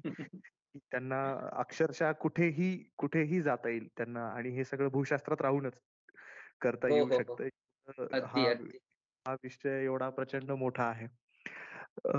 मला एक आता असं असं एक उत्सुकता आहे की इतका सगळा जुना विषय आहे. म्हणजे आता एक एक उदा एक उदाहरण देताना तुम्ही काही कोटी वर्षांपूर्वीचा उल्लेख केलात. आणि दुसरं म्हणजे हे हे उदाहरण देताना मला वाटतं ते अमेरिकेतच आहे. ज्याविषयी तुम्ही तुम्हाला नक्की जास्त सांगू शकाल. ते म्हणजे ग्रँड कॅनॉन ना? का कॅनायन? काय म्हणतात त्याला? Grand canyon. ग्रँड कॅनियन त्याचा जो योग्य उच्चार आहे तो. की ती पृथ्वीवरची सगळ्यात जुनी जागा अशी मांडली जाते. बरोबर? ऍक्च्युली त्याबद्दल मला मी शुअर नाही. मला त्याच्यातलं ज्ञान नाहीये. त्यामुळे मी नाही उत्तर देऊ शकत त्याचं. हा पण थोडक्यात काय की काही कोटी वर्षांपासून म्हणजे जेव्हापासून पृथ्वी तयार झाली तेव्हापासून हा विषय आहे असं मानलं जातं आणि तिथपर्यंत तुमचा अभ्यास जाऊ शकतो. म्हणजे की इतक्या वर्षापूर्वीचा खडक सापडला असं असं आहे थोडक्यामध्ये. तर आणि ह्या सगळ्या गोष्टींचा अभ्यास आहेच आहे की जसं हवामान आहे जंगल आहेत पाऊस आहे. तर हे सगळं होत असताना ह्या विषयाचा भारतामध्ये त्याचा इतिहास कसा आहे? ह्या विषयाचा जो अभ्यास आहे त्याचा. म्हणजे आपल्यापैकी आपल्याकडे वेगळ्या वेगळ्या पारंपरिक ज्ञानशाखा होत्या. तर ह्या ज्ञानशाखा मध्ये भूगोल किंवा भूशास्त्र याचा अभ्यास केला जायचा का? किंवा एक शास्त्र म्हणून त्याच्या तो असा विकसित होता का? किंवा लोकांना त्याच्याविषयी कल्पना होती का? काही सांगू शकाल का त्याविषयी? हा सुद्धा एकदम चांगला प्रश्न आहे आणि मला वाटतं मराठी भाषेसाठी हा अगदी योग्य प्रश्न आहे. कारण आपण जनरली काय बघतो की ब्रिटिश यायच्या आपल्याला शिकवण्यात आलं की ब्रिटिश यायच्या आधी भारतात काहीच नव्हतं. भारत अगदी मागासलेला देश होता. भारतीयांना काही कळत नव्हतं आणि त्याच्यामुळे ब्रिटिशांनी आल्यानंतर भरपूर प्रकारे आपल्याला पुढे आणलं असं समजूत आहे. पण खरं हो. जे चित्र आहे ते ह्या गोष्टीच्या बरोबर उलट आहे. कारण भारतामध्ये हजारो वर्षांपासून जे वेद चालत आलेले आहेत वेगवेगळी पुराणं आहेत या सगळ्या पुराणामध्ये एवढं जास्त ज्ञान भरलेलं आहे की ते आत्मसात केल्यानंतर अनेक वैज्ञानिक प्रश्न अजून पटकन सोडवता येतील असं माझं पर्सनली असं मत आहे माझं. आणि हे पण आहे की जेव्हा परकीय आक्रमण झाली तेव्हा आपले अनेक ग्रंथ अनेक प्रकारच्या मॅन्युस्क्रिप्ट जाळून टाकण्यात आलेले आहेत. एस्पेशली नालंदा विद्यापीठामध्ये मी असं ऐकलं आहे की जेव्हा अल्लाउद्दीन खिलजी चालून आला होता नालंदावरती तेव्हा त्याने नालंदाच्या ग्रंथालयाला आग लावली. आणि ते ग्रंथालय कंटिन्युअस रात्रंदिवस सहा महिने जळत होतं. तर एवढं हो. सहा महिने जळणाऱ्या ग्रंथालयात किती प्रकारे कागद असतील आणि किती प्रकारच्या मॅन्युस्क्रिप्ट जळून नष्ट झाल्या असतील ह्याच्यात आपल्याला गणते सुद्धा आता करता येणार नाही. तेवढं ज्ञान ऑलरेडी आपलं नष्ट झालेलं आहे आणि आता मग ते त्यातलं सुद्धा काही काही ज्ञान पाश्चात्य म्हणून आपल्यासमोर येतही असेल आपल्याला माहिती नाही. पण जे आपल्याला माहितीतलं ज्ञान आहे त्याच्यात सुद्धा अनेक प्रकारे सायंटिफिक रिसर्च केला गेलेला आहे. फक्त एकच त्याचं लिमिटेशन नाही म्हणणार पण सध्याची वस्तुस्थिती अशी आहे की ते ज्ञान पूर्णपणे संस्कृत भाषेत लिहिलेलं असल्यामुळे सर्वसामान्यांपर्यंत ते पोचलेलं नाहीये. आणि ते पोचवण्याचं कार्य आपण आपले संस्कृत पंडित करतच आहेत. पण ते चांगल्या प्रकारे सर्वसामान्यांपर्यंत पोचलं तर तर त्यांना आपल्या संस्कृतीविषयी आदर त्यांचा दुणावेल आणि त्यांना अभिमानही वाटेल आपल्या संस्कृतीविषयी की एवढ्या वेगवेगळ्या प्रकारांमध्ये आपण इतक्या पुढ इतक्या उच्च दर्जाचं ज्ञान मिळवलेलं होतं. आता जी मंदिरं वगैरे आपण बघतो ती इतक्या हजारो वर्षांपूर्वी जेव्हा तर एवढी टेक्नॉलॉजी पण नव्हती असं पाश्चात्य सांगतात. पण तेव्हा सुद्धा आपल्या मंदिरांचं बांधकाम जर बघितलं तर इतकं सुंदर नक्षीकाम केलेलं असतं. एवढ्या प्रचंड मंदिरं बांधलेली आहेत. अँकर वॅट आहे. त्याच्यानंतर आपलं सूर्य मंदिर आहे कोणार्कचं इतकी छान मंदिर आहेत ती. तर कोणाला वाटेल की हे टेक्नॉलॉजी शिवाय बांधलेली आहेत मंदिरं? बरोबर की नाही? तर तशा प्रकारची टेक्नॉलॉजी होती भारतामध्ये. सध्या नाहीये. ही गोष्ट बरोबर आहे. पण त्याला कारण राजकीय आणि ही कारण त्याच्यात आपण शिरू नको अल्टिमेटली पण आता भूशास्त्र विषयावर सांगायचं झालं तर वराह मिहीर यांनी भरपूर काम केलेलं आहे भूशास्त्र आणि पाऊस या विषयामध्ये. तर त्यांच्या ग्रंथांमध्ये त्यांनी वेगवेगळ्या वनस्पतींचा वापर करून पावसाचं अनुमान काढलेलं आहे. की पाऊस एखाद्या वनस्पतीचा वापर करून पाऊस कसा पडेल? किंवा एखाद्या ठिकाणी असलेल्या ढगांच्या आकारावरनं पावसाचं अनुमान काढायचं सुद्धा शास्त्र त्यांनी त्यांच्या पुस्तकाच्या ग्रंथांमध्ये लिहिलेलं आहे. एक्सक्यूज मी त्याच्यानंतर आपण जर अनेक जण वापरतात असाच एखादा सर्वसामान्यांशी निगडीत विषय बघितला तर तो येतो आयुर्वेद. आणि आयुर्वेदामध्ये सुद्धा आपण अनेक प्रकारची औषधं बघतच असतो. त्यांचा पाश्चात्य औषधांपेक्षाही चांगला परिणाम आपल्याला दिसून आलेला आहे अनेक जणांवरती. तर त्याच्यामध्ये आपण वेगवेगळ्या प्रकारची भस्म लावतो. त्या भस्मांमध्ये काय असतं? तर कुठल्या ना कुठल्या तरी खनिज किंवा कुठल्या ना कुठल्या तरी क्षार त्याच्यात आपण मिसळलेले असतात. आता उदाहरणार्थ आपण पूजा करताना शेंदूर वापरतो. शेंदूर बेसिकली काय असतं? शेंदुराचा शास्त्रीय फॉर्म्युला लीड ऑक्साईड आहे. लीड ऑक्साईड म्हणजे काय? तर लीड ह्या धातूचं ऑक्सिजन बरोबर तयार झालेलं संयुग म्हणून ते लीड ऑक्साईड झालं. तर लीड ऑक्साईड आपण शेंदूर या रूपात वापरतो आणि हजारो वर्षांपासून वापरतो. तर ह्याचा अर्थ आपल्याला त्या लीड ऑक्साईड या खनिजाची माहिती होती की नाही त्यावेळेला. आणि त्याचा कसा उपयोग करावा आपलं आरोग्य सुधारण्यासाठी हे पण आपल्याला आधीपासून माहिती होतं. त्याच्यानंतर भारतात हजारो वर्षे काश्मीरमध्ये वगैरे हिरे सापडतात. त्या हिरे त्यांचं ते खणायचे ते बाहेर काढायचे त्यांचं पॉलिशिंग करायचं त्यांना पैलू पाडायचे आणि ते जगभर पाठवायचे. हा सुद्धा खूप चांगला व्यवसाय होता त्यावेळेला. तर अशा प्रकारे खाणकाम सुद्धा भारतात होत होतं. आणि अल्टिमेटली आपण आयुर्वेदासाठी लीड ऑक्साईड म्हणतो. तसं कुठेतरी खाणकाम करूनच ते काढलं जातं ना. त्यामुळे भारतामध्ये खाणकाम व्यवसाय होता. ह्याचाच अर्थ त्यांना तेवढ्या खोलामध्ये माहिती होती की कुठले खनिज काय करतात ते. आता कुठलंही मटेरियल वापरून काही आपण आपली तब्येत चांगली करू शकत नाही ना. तर ते सगळं भारतामध्ये होतं. त्याच्यानंतर अजून एक अत्यंत महत्वाची गोष्ट सांगायची म्हणजे कुंभमेळा. बरेच लोक नावं ठेवतात कुंभमेळ्याला पण आपण हे लक्षात घेतलं पाहिजे की तो दर बारा वर्षांनी होतो. आणि तो बारा वर्षांनी का होतो? कारण ते कुंभमेळा कधी होणार? याचं गणित आपण गुरुच्या परिभ्रमण सायकल वरनं काढलेलं आहे. आणि गुरुचा विषय निघाला तर आपण हे लक्षात घेतलं पाहिजे की आपण पाश्चात्यांनी सांगितलेलं हे सांगतो की ह्यांनी चंद्र बुध शुक्र मंगळ ह्या सगळ्या ग्रहांचा शोध लावला. पण भारतामध्ये आपण नवग्रहांना आधीपासून त्यांची पूजा करतोय. आपल्याला आधीपासून माहिती होते बुध शुक्र मंगळ गुरु शनी. तर हे एवढे आधीपासून आपल्याला कसे माहिती होते? काहीतरी तर शास्त्रीय ज्ञान असणारच ना. आता गुरु बारा वर्षात त्याची एक प्रदक्षिणा पूर्ण करतो. हे हे ज्ञान आपण कुंभमेळ्याच्या रूपात सगळ्यांसमोर आणलेलंच आहे. म्हणून कुंभमेळा दर बारा वर्षांनी होतो. पण हे ज्ञान शास्त्रज्ञांना होतच ना कधीतरी की बारा वर्षांनी गुरुची एक प्रदक्षिणा पूर्ण होते साधारणपणे. तर हे असं सगळं ज्ञान खगोलशास्त्राचं आपल्या पुरातन शास्त्रज्ञांना होतं. किंवा असं म्हटलं जातं की चंद्र वेगवेगळ्या नक्षत्रात कधी जाईल हे सगळं सुद्धा आपल्याला माहिती होतं. त्याच्यावरच अख्खं ज्योतिषशास्त्र बेसिकली उभं राहिलेलं आहे. किंवा सूर्याची पोझिशन कुठे कशी असते हे सुद्धा आपल्याला माहिती होतं. त्याच्यानंतर अनेक ग्रंथांमध्ये हिमयुग आणि हिमालय ह्या विषयांवरती सुद्धा लिहिण्यात आलेलं आहे. ऋतुकाल चक्र कसं असतं हिवाळा कसा असतो ते सगळं लिहिण्यात आलेलं आहे. बर्फाचाही अभ्यास करण्यात आलेला आहे. समुद्राला आपण रत्नाकर का म्हणतो? हे मला तुमच्याकडनं जाणून घ्यायला आवडेल ऍक्च्युली समुद्र तर समुद्रामध्ये काय नाहीये. कितीतरी अजूनही आपल्याला माहीत नाही म्हणतात ना समुद्र जो आहे त्यामध्ये काय काय सापडू शकतं आणि किती प्रकारचे जीव जंतू असतील. विशेषतः माझं आमच्या याच्यामध्ये ओशन ओशन ओशन मायक्रोबायोलॉजी हा पूर्णपणे स्वतंत्र शाखा आहे ज्यामध्ये कितीतरी असे सूक्ष्मजीव असतील असा एक अंदाज आहे की जे ज्यांच्याकडून आपल्याला मानवजातीला खूप काही मिळेल हे मानतात खूप जण की नवीन अँटीबायोटिक्स तिथूनच येतील आपल्याकडे. बरोबर. एक प्रवाह आहे बऱ्याच जणांचं तसं आहे. बरोबर. त्यामुळे समुद्राचं तर आहेच हे सगळं. बरोबर. तुम्ही अजून दुसरा चांगला पैलू सांगितला समुद्राचा आपल्याला वेगवेगळ्या जीवजंतूंची सुद्धा माहिती समुद्रात होते. पण त्याच्याबरोबर समुद्रामध्ये अनेक प्रकारच्या अत्यंत मौल्यवान रत्नांचे साठे सुद्धा उपलब्ध आहेत. किंवा आपल्याकडे आता आता पेट्रोलियम वगैरे सुद्धा समुद्रातनं काढतो. पण ते जे मौल्यवान रत्नांचे साठे आहेत यामुळेच आपण समुद्राला रत्नाकर असं सुद्धा म्हणतो. आणि हे नाव काही आज पडलेलं नाहीये ते तर अनेक हजारो वर्षे आपल्याकडे आहेच. याचाच अर्थ काय की आपल्याला समुद्रामध्ये असलेल्या साठ्यांबद्दल देखील माहिती होती. हा मी हा त्याच्यातला सांगायचा मुद्दा आहे की भारतामध्ये हे सगळ्या प्रकारचं संशोधन व्हायचं. खडकांचं वर्गीकरण कसं करावं? हा पाठ सुद्धा आपल्याकडे शिकलेला गेलेला आहे. आणि हवामानशास्त्र या विषयावरती तर बऱ्यापैकी रिसर्च झालेला आहे. आता तो पाश्चिमात्य नियमांप्रमाणे तो त्यांच्या वैज्ञानिक भाषेत बसत नाही हा वेगळा मुद्दा आहे. पण भारतामध्ये तो वैज्ञानिक दृष्ट्याच झालेला आहे. त्या काळी जे होतं त्याप्रमाणे. तर अशा अनेक प्रकारे आपण भारतामध्ये रिसर्च झालेला बघू शकतो. पुरातन काळापासून. वेदांमध्ये भूकंपांचे देखील उल्लेख आहेत सुनामींचे उल्लेख आहेत.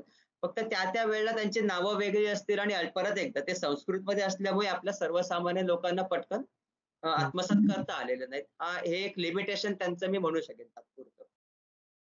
मला हे तुम्ही सांगितल्यानंतर एक गोष्ट मला क्लिक होतीये जी मला माहीत नाही तुम्ही सांगू शकाल ते किती रिलेव्हंट आहे ते की हे जे काही मी म्हणालो पारंपरिक ज्ञानशाखा त्याचं एक अगदी अमेझिंग ज्याला म्हणता येईल की खरंच ऍस्ट्रॉन असं आश्चर्य वाटावं असं जे उदाहरण म्हणजे आपलं खगोलशास्त्र.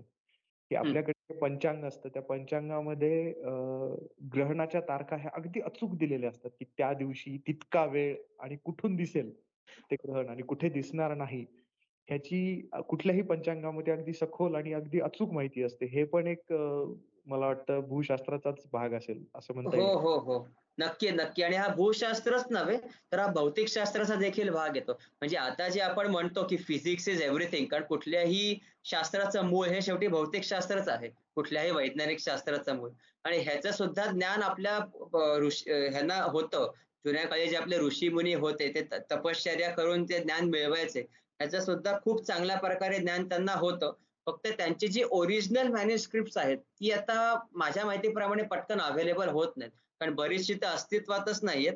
जी असतील ती कोणी घेऊन गेलं असेल त्यांच्या स्वतःच्या नावाने त्यांनी पुन्हा प्रकाशित केली असतील वी डोंट नो दॅट आणि आपण आता कोणाला पिन पॉइंट करू शकत नाही की कुठलं कोणी असं केलं ते. त्याच्यामुळे आपल्याला सध्या जे ज्ञान अस्तित्वात आहे ते त्याच्याप्रमाणेच आपल्याला आता पुढे मार्गक्रमण करावे लागणार आहे दिस इज अनफॉर्च्युनेट पण जर आपल्याला कोणी अशा काही व्यक्ती मिळाल्या ज्या ह्या पुरातन भारतीय आणि हिंदू संस्कृतीमध्ये वैज्ञानिक दृष्टीने बघून त्यांनी लावलेले शोध जगासमोर आणतील. असं जर आपल्याला मिळालं तर अशी शक्यता आहे आणि मला अशी आशा आहे की त्या ऋषी मुलींना किंवा त्या वैज्ञानिकांना त्या शोधांचं क्रेडिट मिळावं. कारण आपल्याकडे मी वेदांमध्ये वगैरे असं बघितलंय की वेदांचे रचयिते अज्ञात आहेत. त्यामुळे कोणी लिहिलंय तेच आपल्याला माहिती नाही. त्यामुळे कोणाला क्रेडिट देऊच शकत नाही. आणि पाश्चिमात्य ज्या गोष्टी आपण स्वीकारलेल्या आहेत किंवा तिकडे ज्या सुरू झालेल्या आहेत तिकडे प्रत्येक गोष्टींना पहिले क्रेडिट मिळण्यावर त्याचं सगळं महत्त्व असतं. की मी हे केलं हे माझं क्रेडिट पण आपल्याकडे ऋषी मुरींनी काय केलं की जर ते समाज कल्याणासाठी असेल तर त्याचं क्रेडिटच्या मागे न लागता सर्वसामान्यांचा उपयोग व्हावा म्हणून ते प्रसिद्ध केलं किंवा लिखाण करून ठेवलं. त्याचं क्रेडिट घ्यायच्या मागे ते लागले नाहीत. त्यामुळे माझं असं मत आहे आणि मला अशी अपेक्षा आहे की असे काही वैज्ञानिक आणि आर्किओलॉजी ज्याला म्हणतात की ते प्राचीन संस्कृतींचा अभ्यास करतात असे काही आपल्याला मिळावेत आणि त्यांनी योग्य व्यक्तींना त्यांचं क्रेडिट द्यावं. ज्या गोष्टी आधीपासून प्रचलित होत्या पण त्या दुसऱ्यांच्या नावाने आता प्रचलित आहेत. त्यांचा योग्य क्रेडिट त्या त्या व्यक्तींना जावं अशी माझी मनापासून अपेक्षा आहे. नक्कीच भविष्य काळामध्ये हे होईलच. कारण मी एक सांगू शकतो की तुमच्यासारखे संशोधक जोपर्यंत आहेत तोपर्यंत ह्या गोष्टींना ह्या गोष्टी जगासमोर येतच राहतील. कारण तुम्ही ते तुमच्या विषयामध्ये करत असता संशोधन.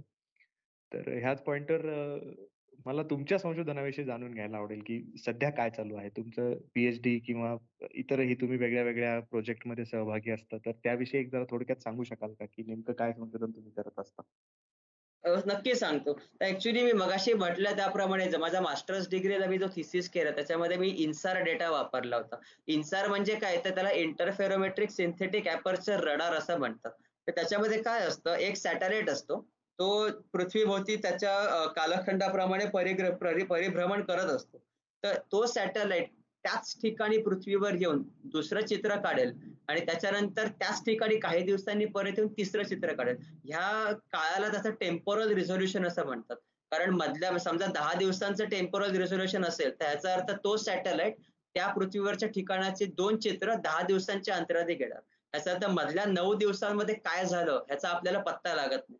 पण पहिल्या दिवशी आणि दहाव्या दिवशी जे दोन चित्र मिळतात त्या दोन चित्रांचा वापर करून आपण त्याच्यात झालेला फरक जाणून घ्यायचा प्रयत्न करू शकतो.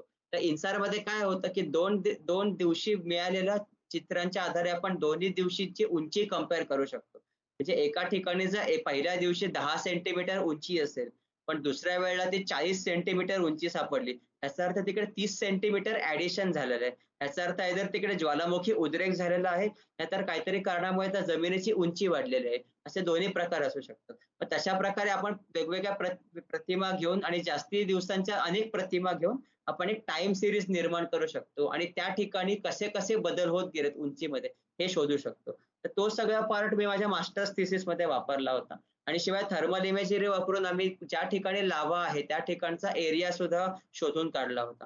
तर आमचा काय हायपोथेसिस होता की ज्या ज्या ठिकाणी सॅटेलाइटला लाव्हा दिसतोय ह्याचा अर्थ तिकडे तापमान जास्ती आहे. आणि ह्याचाच अर्थ तिकडे लाव्हा आहे म्हणजेच त्या भागाची उंची वाढलेली असली पाहिजे ना. कारण लाव्हा तिकडे वाहत आला आणि अल्टिमेटली तो तिकडे थंड होणार त्यामुळे तिकडे दगड निर्माण होणार. दगड निर्माण झाला की त्याची उंची वाढेल. तर हा हायपोथेसिस आम्ही वापरला आणि ज्या ज्या ठिकाणी सॅटेलाइटला लाव्हा दिसला त्या त्या ठिकाणच्या उंचीचं आम्ही मापन केलं. आणि मग आम्ही त्या उंचीचा एरिया सुद्धा बघितला. आणि हे सगळं आम्ही जिओग्राफिकल इन्फॉर्मेशन सिस्टीम म्हणजे जी आय एसच्या थ्रू केलं. आणि त्याच्यानंतर त्या मिळालेल्या लावाचा आम्ही व्हॉल्यूम शोधून काढलं किंवा आकारमन शोधून काढलं. तर तो माझा मास्टर्सचा थिसिस होता. त्याच्यासाठी आम्ही स्वतःचं मॅथमॅटिकल मॉडेल देखील डेव्हलप केलं. अल्गोरिदम डेव्हलप केला स्वतःचा. आणि हे सगळं आम्ही मॅटलॅब या प्रोग्रामिंग लँग्वेजमध्ये केलं.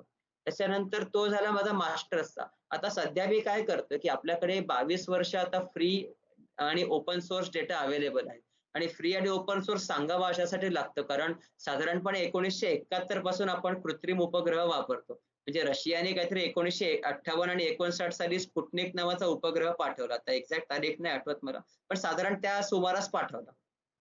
त्याच्यानंतर अमेरिकेने सुद्धा मग पाठवायला सुरुवात केली. कारण तेव्हा शीतयुद्ध सुरू होतं.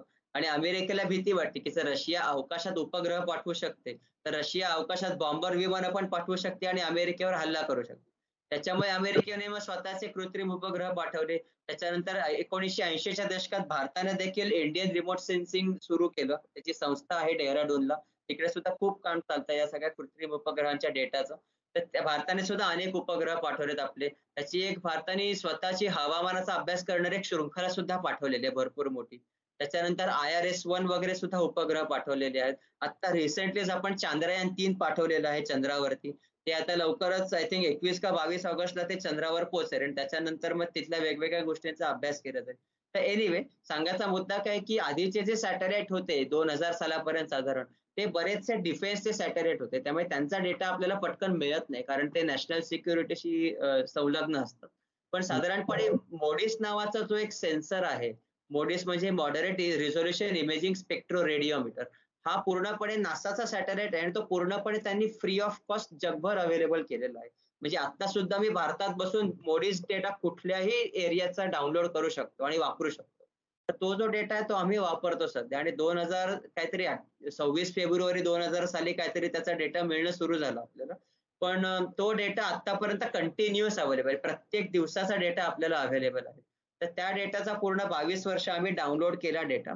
आणि त्याच्यानंतर आम्ही काय केलं की दर दिवशी आपल्याला एखाद्या वॉटरशेड किंवा पाणलोट म्हणतात ज्या ज्या ठिकाणी पाणी वाहत येतं एखाद्या नदीजवळ त्या सगळ्या एरियाला आपण पाणलोट म्हणतो. ही त्याची एक ढोबळ व्याख्या झाली वॉटरशेड किंवा पाणलोटाची.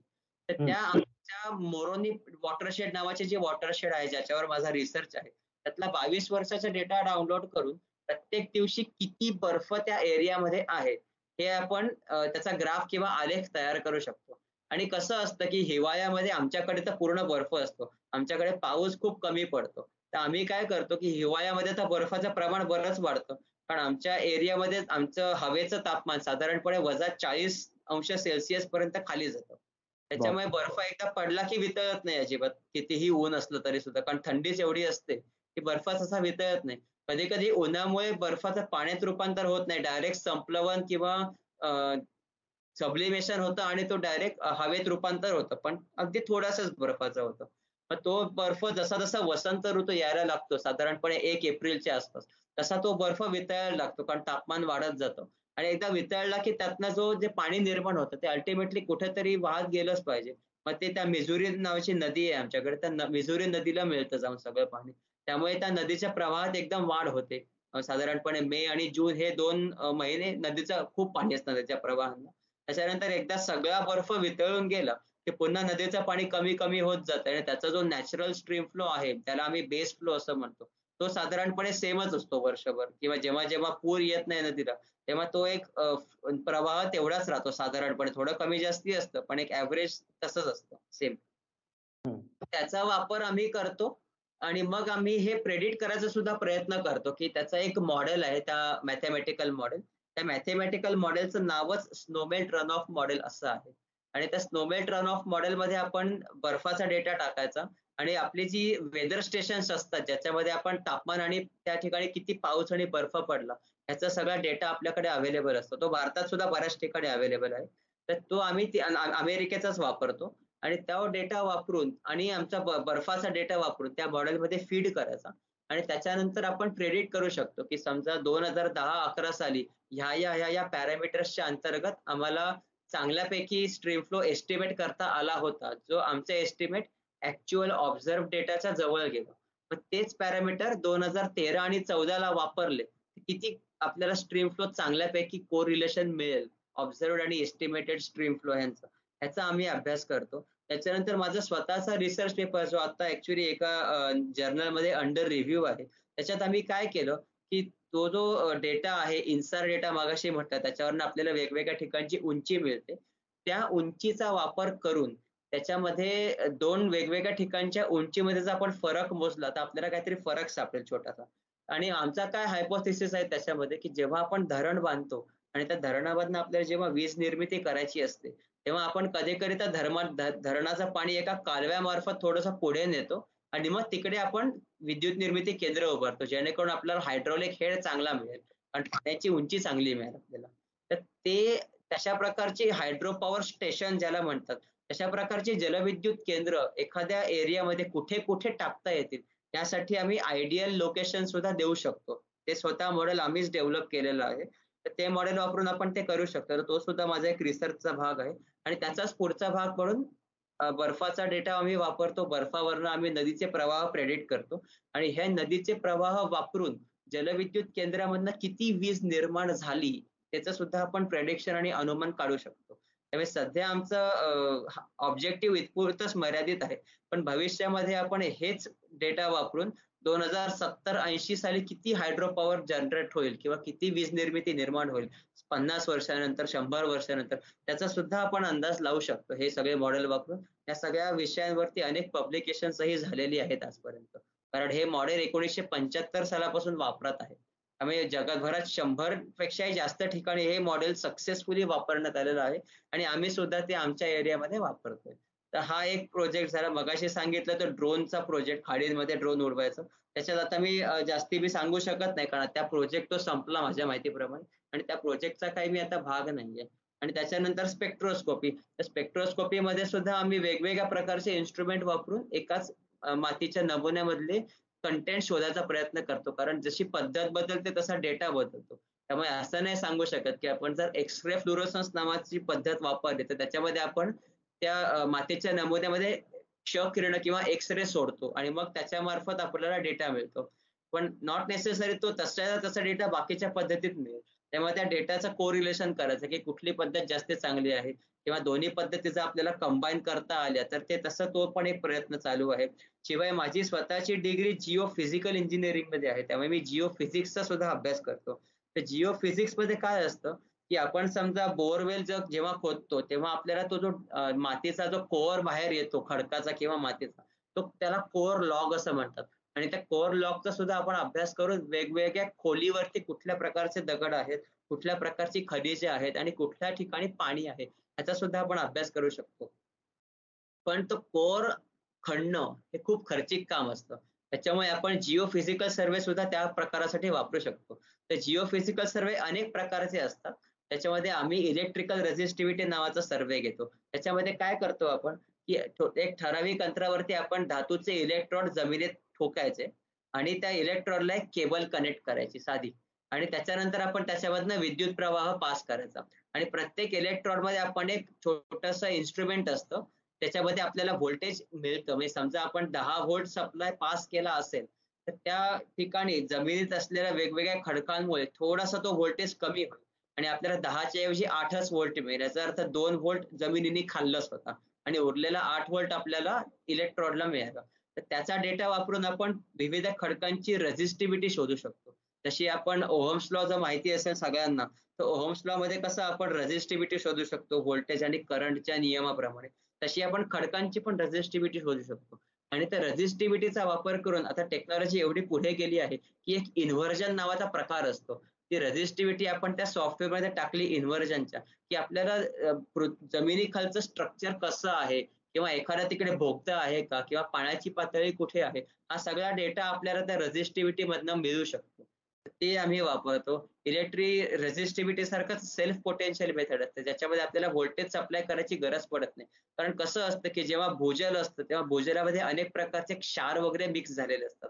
त्यामुळे भूजल जेव्हा हलतं किंवा एका ठिकाणून दुसऱ्या ठिकाणी ते पास होतं तेव्हा त्याच्या हालचालीमुळे त्याच्यात छोटस व्होल्टेज निर्माण होतं. अगदी मायक्रो असतं ते आपल्याला समजत पण नाही पण ते निर्माण होतं.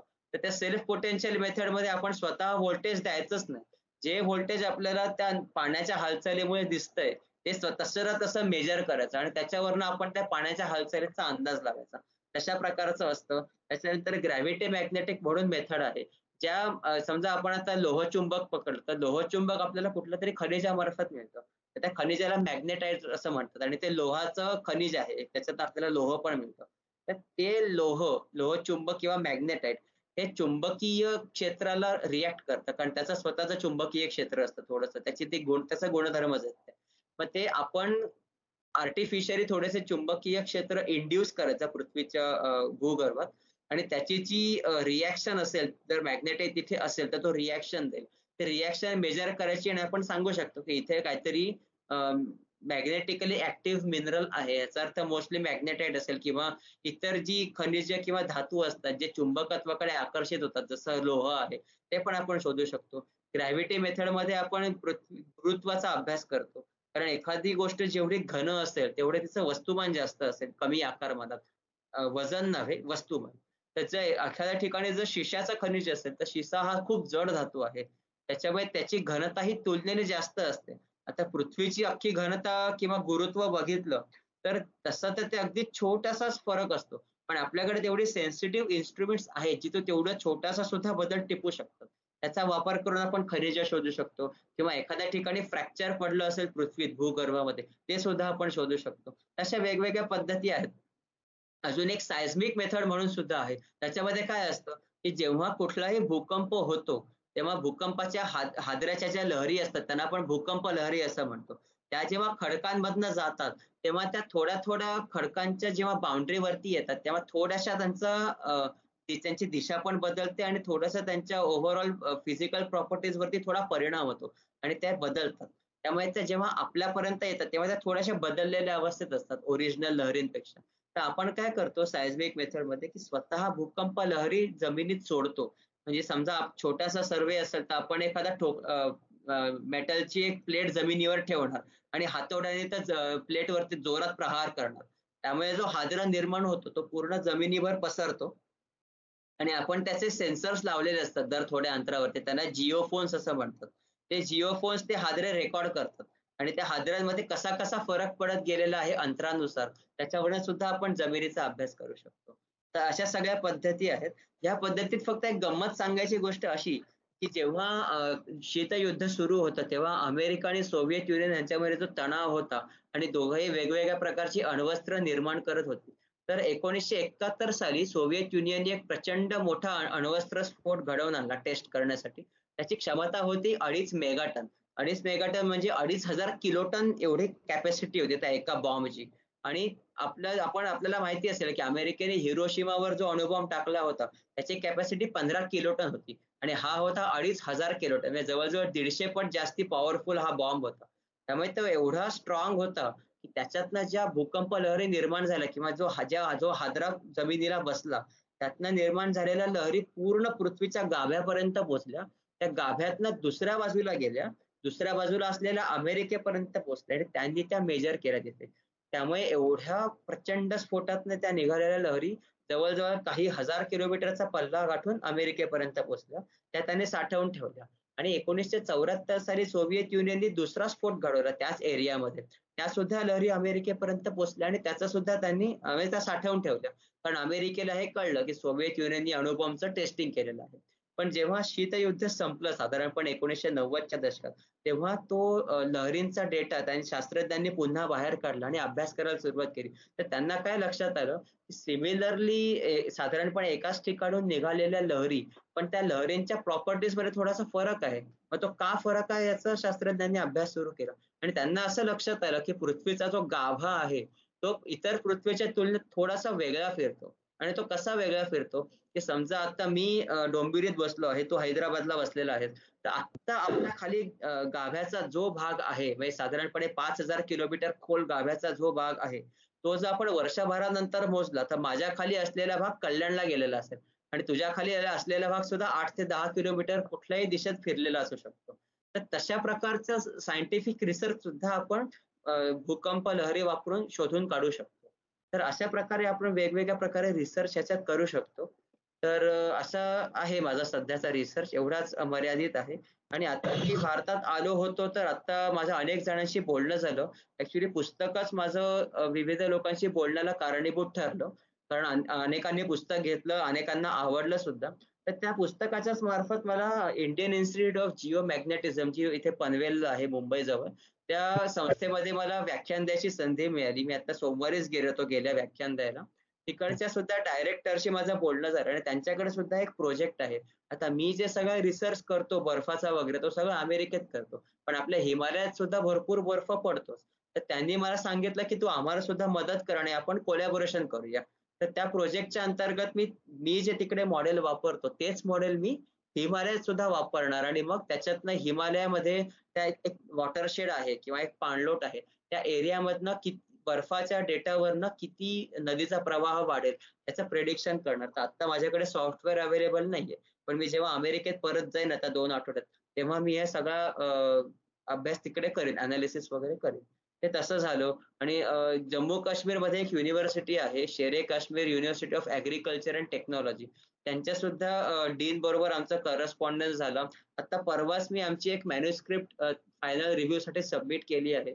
त्याच्या अंडर आम्ही ते स्नोमेल रन ऑफ मॉडेल जे आहे त्या मॉडेलचाच फक्त बारकाईने अभ्यास केलेला आहे. आणि ते मॉडेल कशा प्रकारे काम करतं असाच तो विषय आहे आमच्या मॅन्युस्क्रिप्टचा किंवा पब्लिकेशनचा जेणेकरून जे नवीन माणसं या फील्डमध्ये काम करायला येतात त्यांना ते मॉडेल समजणं सोपं जाईल. कारण मी मॉडेल शिकलो मला तीन वर्ष लागली ते मॉडेल कशा प्रकारे काम करते ते शिकायला. कारण ते मी कुठलेही दुसऱ्यांनी निर्माण केलेला कॉम्प्युटर प्रोग्राम आपण वापरणं हे चांगलंच कठीण असतं. त्यापेक्षा आपण कॉम्प्युटर प्रोग्राम निर्माण करणं सोपं असतं. कारण आपल्याला त्या प्रोग्राम मधल्या खाचाखुचा माहिती असतात दुसऱ्यांनी निर्माण केलेला खाचाखुचा पहिले शोधणे आणि त्याच्यानंतर ते आत्मसात करणे हे जरा आहे म्हणजे जरा वेळखाऊच काम असतं. तर तशा प्रकारे आमची ती मॅन्युस्क्रिप्ट आहे. त्याच्यानंतर अजून अमेरिकेवर दुसऱ्या एका वॉटरशेडबद्दल आमचं काम चालू आहे. तर अशा प्रकारे आहे रिसर्च माझा चालू. बघूया अजून कशा संधी मिळतात त्याप्रमाणे. काय क्षितिजा वाढवण्यात मला आनंदच होईल. माझी स्वतःची आणि अल्टिमेटली सायंटिफिक कम्युनिटीला जेवढं जास्ती कॉन्ट्रीब्युट करता येईल तेवढं कमीच आहे.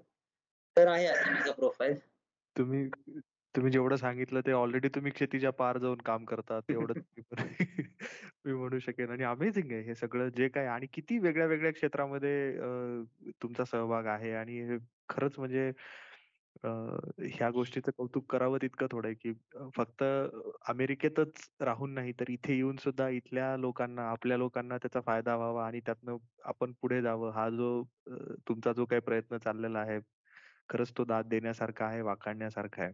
आणि ह्या पुढल्या सगळ्या संशोधनासाठी खूप खूप शुभेच्छा आहेत माझ्या तुम्हाला. मनपूर्वक धन्यवाद. आणि हे तर आहेच आहे पण आता हे सगळं होत असताना एक एक उल्लेख जो आला तो पुस्तकाचा आणि तो पण एक अत्यंत महत्त्वाचा भाग आहे. तर आपण एक पुस्तकाविषयी हे करून थोडस थोडस बोलू त्यामध्ये की हे एवढं सगळं संशोधन तर चालू आहे एवढा सगळा अभ्यास चालू आहे. तर एवढ्या सगळ्या याच्यामध्ये व्यापामधून पुस्तक लिहावं असं का वाटलं? आणि ह्या नेमकं ह्या पुस्तकात काय काय आहे तुमचे जे पुस्तक आहे ओळख भूशास्त्राची? तर त्याविषयी जरा थोडक्यात सांगाल का? नक्कीच नक्कीच. तर ऍक्च्युली कसं झालं मी थोडी त्याच्या पण थोडी पार्श्वभूमी देणं गरजेचं आहे इकडे. कारण मी अमेरिकेमध्ये होतो दोन हजार अठरा साली जेव्हा तो खाडींचा प्रोजेक्ट जो मी सांगितला तेव्हा मी तो करत होतो. आणि अचानक मी भयंकर आजारी पडलो. भयंकर म्हणजे एवढा आजारी पडलो की मी जवळजवळ वरची बेल वाजवून आलो खालती फक्त कोणी दार उघडला नाही त्यावेळेला मला तर ते सगळं झालं. मी भारतात परत आलो. खूप मेडिकल इमर्जन्सीवर वगैरे चालू मी विमानतळावर मुंबईच्या उतरल्यानंतर तिथूनच मला हॉस्पिटलला न्यावं लागलं होतं. दोन महिने मी जवळजवळ हॉस्पिटलमध्ये होतो. अमेरिकेत पण एक साधारण आठवड्यावरती सारखं हॉस्पिटलमध्ये जाणं येणं होतं. तर त्याचं कारण मला असं निष्पन्न झालेलं आहे की मला लीड पॉझरिंग झालं होतं. लीड पॉझरिंग म्हणजे काय? माझ्या पाण्यावाटे वगैरे कुठल्या तरी माध्यमातून माझ्या शरीरामध्ये शिस गेलं. आणि शिस हा खूप विषारी धातू असतो. त्याच्यामुळे ते शरीरात गेलेलं खूपच वाईट असतं. त्यामुळे भरपूर हेल्थ प्रॉब्लेम्स होतात. त्याच्यामुळे जे हे पॉडकास्ट ऐकतील आणि एस्पेशली जे अमेरिकेत किंवा कुठल्याही देशात राहत असतील त्यांना माझा कळकळीचा सल्ला आहे की तुम्ही पाण्याचा फिल्टर वापरत जा. एस्पेशली अमेरिकेत तर वापरत जाच तुम्ही. कारण असं नळाचं पाणी ऐकत मी तर हेच ऐकलं होतं की अमेरिकेत कुठलंही पाणी पिण्यायोग्य असतं म्हणून मी ते तेच केलं. पण हे नंतर जेव्हा मला समजलं हळूहळू की आमच्या इकडचं भरपूर मायनिंग ऍक्टिव्हिटी वगैरे आहे त्याच्यामुळेच झालं असेल असा दावा मी नाही करू शकत पण माझी अंदाज आहे. त्यामुळे मी तर इमिजिएटली फिल्टर वापरायला सुरुवात केली आहे तुम्ही सगळ्यांनी सुद्धा वापरा. असो. तर हे आजारी होतो मी भारतात आलो दोन महिने हॉस्पिटलमध्ये काढलो. जेव्हा मी घरी आलो तेव्हा मी म्हटलं की आता तर माझी फिजिकल कॅपॅसिटीच नाहीये. एवढं परदेशात जाऊन एकट्याने सगळं डेली कामं करायची शिवाय रिसर्च करायचं शिवाय कॉलेज अटेंड करायचं. म्हणून मग मी एक सेमिस्टरची गॅप घेतली होती. आणि तेव्हा काय झालं की माझं लोकसत्ता न्यूजपेपरमध्ये विवामध्ये माझं आर्टिकल आलं होतं. त्यावेळेला एक सदर सुरू होतं की परदेशी गेलेल्या विद्यार्थ्यांचे तिकडे काय अनुभव आले. तर मी सुद्धा एक आर्टिकल लिहिलं होतं त्या विवामध्ये आणि ते एका दिवशी पब्लिश झालं. तर ते जे आर्टिकल मी पब्लिश झालं तेव्हा मी सगळं सोशल मीडियावर पण टाकलं की असं असं मी लिहिलेलं लेख आलेला आहे. तर ते झाल्यानंतर मला तरुण भारत त्या दुसऱ्या न्यूजपेपरकडनं फोन आला. ते म्हणाले की तुझं मराठी लिखाण खूप चांगलं आहे आणि भूशास्त्र विषयावरती जनरली कोणी लिहित नाही मराठी विषयात भाषेमधनं. आणि आम्ही असं काही पुस्तकं वगैरे सुद्धा आम्ही असं माहितीच नाहीयेत आम्हाला. म्हणून मग तू एक आर्टिकलची हे का लिहित नाही सिरीज वगैरे भूशास्त्र विषय जेणेकरून लोकांमध्ये अवेअरनेस निर्माण करता येईल. म्हणून मग मी तरुण भारत न्यूजपेपरसाठी चौतीस लेख लिहिले दोन हजार अठरा आणि दोन हजार एकोणीसमध्ये मिळून. मग काही लेख मी भारतात बसून लिहिले आणि अमेरिकेत गेल्यानंतर काही लेख मी तिथून लिहिले. आणि प्रत्येक लेखाला पहिल्या लेखापासून शेवटच्या लेखापर्यंत वाचकांचा प्रतिसाद खूप चांगला आला. आणि लोकांचं हेच म्हणणं पडलं की अजिबात पुस्तक आम्हाला सापडत नाही या विषयावरती. तुम्ही पुस्तक लिहा. म्हणून मग तर तेव्हापासून पुस्तक लिहायचा प्रयत्न सुरू होता. मग दोन दोन हजार एकोणीस साली पण मी भारतात आलो होतो. त्याच्यानंतर मी आत्ताच आलो डायरेक्ट चार वर्षांनी. पण जेव्हा दोन हजार एकोणीस साली आलो होतो तेव्हा मी काही प्रकाशकांकडे गेलो पण होतो. कारण ते जे लेख चौ चौतीस लेख जे लिहिले होते ते सुद्धा आम्ही कंबाईन केले होते आणि त्याचंच पुस्तक काढायचं डोक्यात होतं आमच्या. पण मग तेव्हा काय आम्हाला अशी सक्सेस मिळाली नाही कोणत्या प्रकाशकाकडे. आणि त्याच्यानंतर मग म्हटलं की हे चौतीस लेख लिहून कंबाईन केलेलं पुस्तक छोटसच होतं मग ते पत्रावयासारखं होत होतं. म्हणून मी थोडाफार लिहायचा प्रयत्न करत होतो पण वेगवेगळ्या व्यापांमुळे तेव्हा जमलं नाही. पण गेल्या सुट्टीत म्हणजे डिसेंबरमध्ये आमचं कॉलेज संपलं दोन हजार बावीस सालच्या तेव्हा एका महिन्यात मी जवळजवळ शंभर पानं त्या पुस्तकात ऍड केली. आणि सध्या मग दोनशे पानांचं पुस्तक मी प्रकाशित करायचा निर्णय घेतला. आणि मग ते प्रकाशन वगैरे सगळं आता अठ्ठावीस फेब्रुवारी दोन हजार तेवीस रोजी झालं. राष्ट्रीय विज्ञान दिनानिमित्ताने प्रकाशन केलं. डोंबिवलीतच प्रकाशन केलं. आणि हे सगळं प्रकाशन व्हायच्या आधी मी डॉक्टर अनिल काकोडकर सरांना संपर्क केला होता की तुम्ही तुमची प्रस्तावना या पुस्तकासाठी मिळू शकते का? आणि मला वाटतं डॉक्टर अनिल काकोडकरांची काही मी वेगळ्यांनी ओळख करून द्यायची गरज वाटत नाही मला. नक्कीच नक्कीच. नक्कीच. तर ते ते पण लगेच म्हणाले की मी देईन प्रस्तावना. त्यांनी प्रस्तावना दिली सुद्धा तीन दिवसात. आणि त्यांना सुद्धा मला खूप धन्यवाद द्यायचे आहेत. या पॉडकास्ट सुद्धा माध्यमातून द्यायचेच आहेत. त्यांना मी पर्सनली सुद्धा भेटलो आहे. तिकडे सुद्धा आमचं खूप छान बोलणं झालं आहे. पण त्यांना जेवढं मी थँक्यू म्हणेन तेवढं कमीच आहे. कारण माझं आजपर्यंत कुठलीही माझी ओळख नसताना कुठलंही मी मोठ्या लेवलला पब्लिकेशन झालेलं नसताना सुद्धा त्यांनी माझ्या शब्दाखातर प्रस्तावना दिली. त्याबद्दल त्यांचे धन्यवाद द्यायचे मला. पण ते तसं झाल्यानंतर मग ते पुस्तक प्रकाशित झालं आणि सध्या मग ते मी वेगवेगळ्या शाळा शाळा कॉलेजांमधनं ते जास्तीत जास्त त्याचे विक्री करायचा प्रयत्न चालू आहे माझा.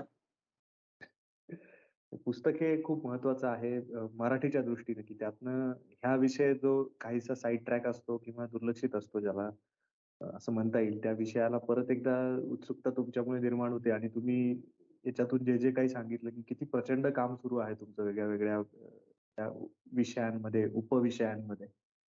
आणि ते होत असताना अजूनही ह्या क्षेत्रामध्ये लोक यावीत आणि त्यांनी काम करावं या मागची जी तुमची तुमचा जो थॉट आहे त्या त्यासाठी हे पुस्तक खरंच खूप महत्वाचं आहे. ज्यांना मिळेल त्यांनी जरूर घेऊन वाचा. आणि ते सगळ्यांना त्यामध्ये काय म्हणता येईल उत्सुकता निर्माण होईल की नेमकं काय आहे आणि तो विषय किती आपल्याशी थेट संबंधित आहे. हे होईल त्यामध्ये. बरोबर. एवढ्या सगळ्या गप्पांमध्ये एक गोष्ट तर कळाली की किती किती विविध प्रकारचं संशोधन करत असतात लोक की अगदी खाणीतल्या खाणीमध्ये ड्रोन उडवणे. म्हणजे आतापर्यंत ड्रोन हे फक्त आकाशातच उडतात असं मला माहिती ऐकून होतं मी. ते जमिनीच्या खाली पण जातात बोगद्यांमध्ये पण जातात. हे ड्रोन ही एक नवी माहिती मला मिळाली त्यातनं. आणि मला वाटतं बहुतेकांना हे नवीनच असेल हा प्रकार की ड्रोन खाली खाणीमध्ये सोडणं कल्पनेपलीकडे आहे ना. हो आणि ऍक्च्युली कसं आहे की आम्ही जेव्हा प्रोजेक्ट सुरू केला तेव्हा आमच्या माहितीप्रमाणे कारण खाडींमध्ये कसं असतं आपल्याला कुठल्याही प्रकारे कनेक्टिव्हिटी नसते. कारण हवे जे आपण ड्रोन उडवतो पृष्ठभागावर ते सगळे जीपीएसने कनेक्टेड असतात. त्यामुळे जर आपल्याला असं वाटायला लागलं की ड्रोन आपल्या कंट्रोलच्या बाहेर चाललाय तर आपण त्याला फोर्स लँडचा पण ऑप्शन देऊ शकतो जेणेकरून तो लँड होईल आणि ऍक्सिडेंट होणार नाही. पण खाडीमध्ये तसा जीपीएस वगैरे काही संबंधच नसतो. खाडींमध्ये ते स्टोप जे मी तुम्हाला सांगितले जिकडनं आपण मटेरियल खोदून काढतो तिथे संपूर्ण अंधार असतो आणि ते स्टोप म्हणजे एक प्रचंड प्रकारच्या गुहाच असतात फक्त मानव निर्मित असतात. तर त्या गुहांमध्ये संपूर्ण अंधार त्याच्यात जीपीएस कनेक्टिव्हिटी नाही ड्रोन सोडलेला दिसत नाही फक्त ड्रोनवरच्या कॅमेऱ्याच्या आधारे आपण अंदाज लावायचा की ड्रोन कुठे असेल. तर अशा सगळ्या गोष्टीचे वापर करून तो ड्रोन आम्हाला उडवायला लागला होता. आणि त्याच्यात तो ड्रोन आपटला की तो गेला. आणि एकेका ड्रोनची किंमतच अडीच अडीच हजार डॉलर एक एक ड्रोन असतो. तो थर्मल कॅमेरा जो अटॅच केलेला असतो तो एक सिंगल कॅमेरा दहा हजार डॉलरला पडतो.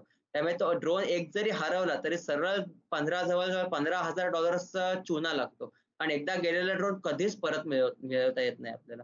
कारण अलाउडच नाही सेफ्टी रिझनमुळे खाडींच्या स्टोपमध्ये जायला. त्यामुळे हे सगळं असताना तो ड्रोन उडवणे हे चांगल्यापैकी चॅलेंजिंग काम होतं. आधी आम्हाला अनेक महिने खोलीमध्ये ड्रोन उडवायचं प्रॅक्टिस प्रॅक्टिस करायला लागली भरपूर. कारण कुठेही आपटला की एकदा आपटला की तो वेगाने फिरणार प्रॉपेलर डेफिनेटली तुटणार. तो डेफिनेटली तुटणार त्याचे काही तुकडे इकडे तिकडे उडतात. ते तुकडे इतक्या वेगाने उडतात की आपल्या अंगाला लागले तर आपल्या अंगाला भोकं पाडू शकतात. तेवढ्या वेगाने तुटतात ते तुकडे आणि उडत असतात. तर त्याच्यासाठी घ्यायची सगळी सेफ्टी मेजर्स हातात ग्लोव्ह घालायचे डोळ्यात चष्मा लावायचा. कारण डोळ्यात गेलं तुकडं तर नक्की डोळा जाणार. हे असतं हेल्मेट घालावं लागतं कारण खाडीमध्ये दगड वगैरे पडू शकतात. ते सगळं असताना तो ड्रोन उडवणे कारण आपल्या हालचालींवर लिमिटेशन येतात. जेवढं आपण सेफ्टी गिअर चढवतो ना तेवढं आपल्या हालचालींवर लिमिटेशन येतात. ते सगळं करून शिवाय जीपीएस कनेक्टिव्हिटी नसताना ड्रोन उडवणे. हे आमच्या माहितीतले आम्ही जे सहा सात जण होतो ते आम्ही जगातल्या काही पहिल्या संशोधकांपैकी होतो ज्यांनी खाणींमध्ये विदाऊट जीपीएस ड्रोन उडवलं. आणि आता काय परिस्थिती आहे की आता खाणींसाठी स्पेशल ड्रोन बनवतात. त्यांच्यावर ते ड्रोनच्या सभोवताली जाळी सुद्धा लावतात. जेणेकरून ड्रोन कुठे आपटला खाणीत किंवा ड्रोनवर दगड जरी पडला तरी ड्रोन आतल्या ड्रोनला नुकसान होत नाही. तो जाळीला आपण बाजूला निघून जातो. त्यामुळे तशा प्रकारची टेक्नॉलॉजी सहा वर्षात एवढी ऍडव्हान्स झालेली आहे. आणि हल्ली तर ऑटोनॉमस ड्रोन म्हणून पण एक प्रकार आहे की आपण फक्त माहिती फीड करायची आणि ड्रोन आपला आपला उडतो. आर्टिफिशियल इंटेलिजन्स वगैरे वापरून. एवढ्या पॉवरफुल सेन्सर सुद्धा बनलेले पण आमच्या माहितीप्रमाणे आम्ही जेव्हा ते काम केलं तेव्हा नव्हते ते पॉवरफुल सेन्सर त्यामुळे आम्हाला खूप कष्ट करावेच लागले पण अल्टिमेटली कष्टांशिवाय काही होत पण नाही. चांगलं आपल्या काही रिसर्च वगैरे करताच येत नाही कष्टांशिवाय. आता आत्ताचा जो रिसर्च आहे त्यात सुद्धा भरपूर कष्ट झाले आणि तुम्ही सुद्धा स्वतः तू पीएचडी आहेस असता म्हणजे तुला पण माहितीच असेल की पीएचडी मध्ये भरपूर फ्रस्ट्रेशन आणि डिप्रेशन येतच. मला अनेकदा झालेलं आहे की अरे सोडून देऊया सगळं जाम हे. असं मला पण झालेलं आहे पण तरी पण आपल्याला त्यातनं परसिव्हिअर करावंच लागतं आणि मग आपण हळूहळू पुढे जाऊ शकतो. तर असं ते खाण्यांच्या बाबतीत आहे. चांगल्यापैकी हार्डशिप मधनं गेल्यानंतर ते चांगल्यापैकी त्याचे रिझल्ट वगैरे मिळाले.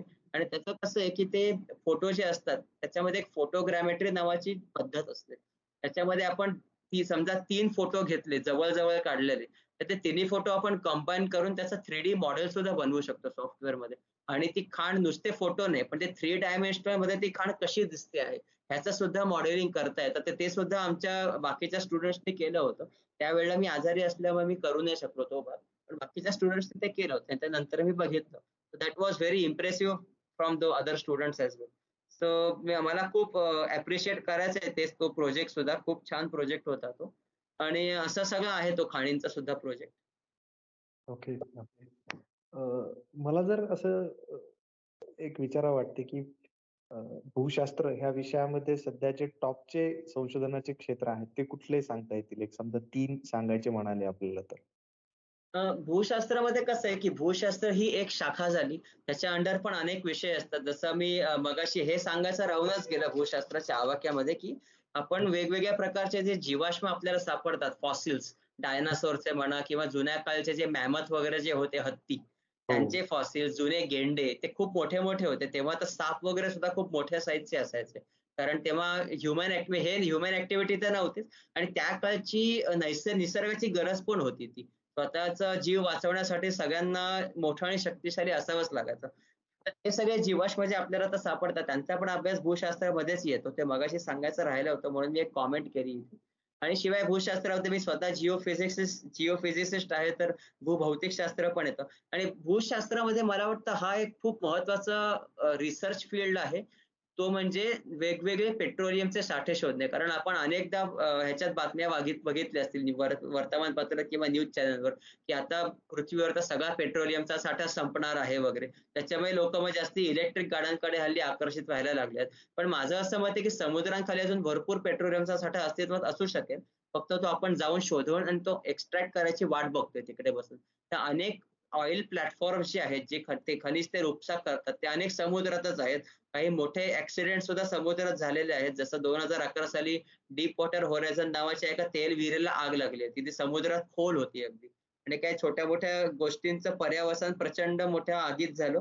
त्याच्यातनं भरपूर तेल गळती सुद्धा झाली. त्याने भरपूर बायोलॉजिकल म्हणजे बायोलॉजीवर सुद्धा खूप परिणाम झाला. कारण मासे सुद्धा मरतात आणि पक्षी सुद्धा मरतात. त्या तेला तेल गळती झाल्यानंतर समुद्रामध्ये. तर ते भरपूर मोठं डिझास्टर झालं. त्याच्यावर भरपूर लिगल ऍक्शन घेतली गेली. भरपूर त्याच्या अगेन्स्ट पब्लिक आउटक्राय झाला अमेरिकेमध्ये.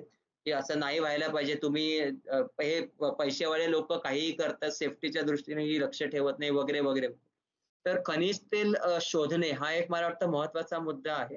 त्याच्यानंतर अजून पहिला तीन मध्ये रिसर्च करण्यासारखा मुद्दा म्हणजे मी मगाशी जर सुपर रोटेशन सांगितलं त्याच्यामध्ये सुद्धा बऱ्यापैकी रिसर्च चालू आहे. तो म्हणजे पृथ्वी आपली कशी फिरते पृथ्वीच्या गाभ्यात काय आहे पृथ्वीचा गाभा कसा फिरतो? कारण पृथ्वीच्या गाभ्यामुळेच आपल्याला चुंबकीय क्षेत्र मिळालेलं आहे जे आपल्याला सूर्यापासून येणाऱ्या घातक सौर वाऱ्यांपासून आपलं रक्षण करतं.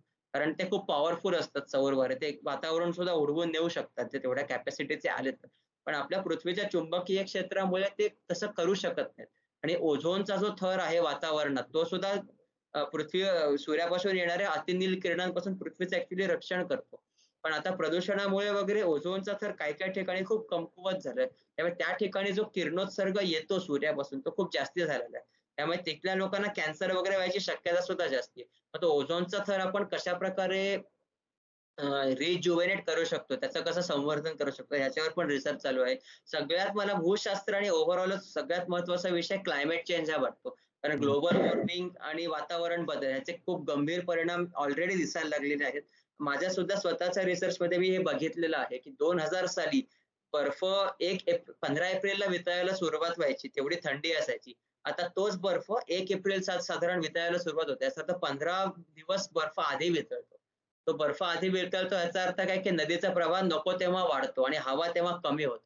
याचे सुद्धा परिणाम दुष्काळ दुष्काळाच्या माध्यमातून जगासमोर येतच आहेत. आपल्याकडे सुद्धा काही ठिकाणी अतिवृष्टी होते काही ठिकाणी कोरडा दुष्काळ पडतो. त्यामुळे मला वाटतं क्लायमेट चेंज हाच अत्यंत महत्त्वाचा विषय आहे जगभर सगळ्यांसाठी.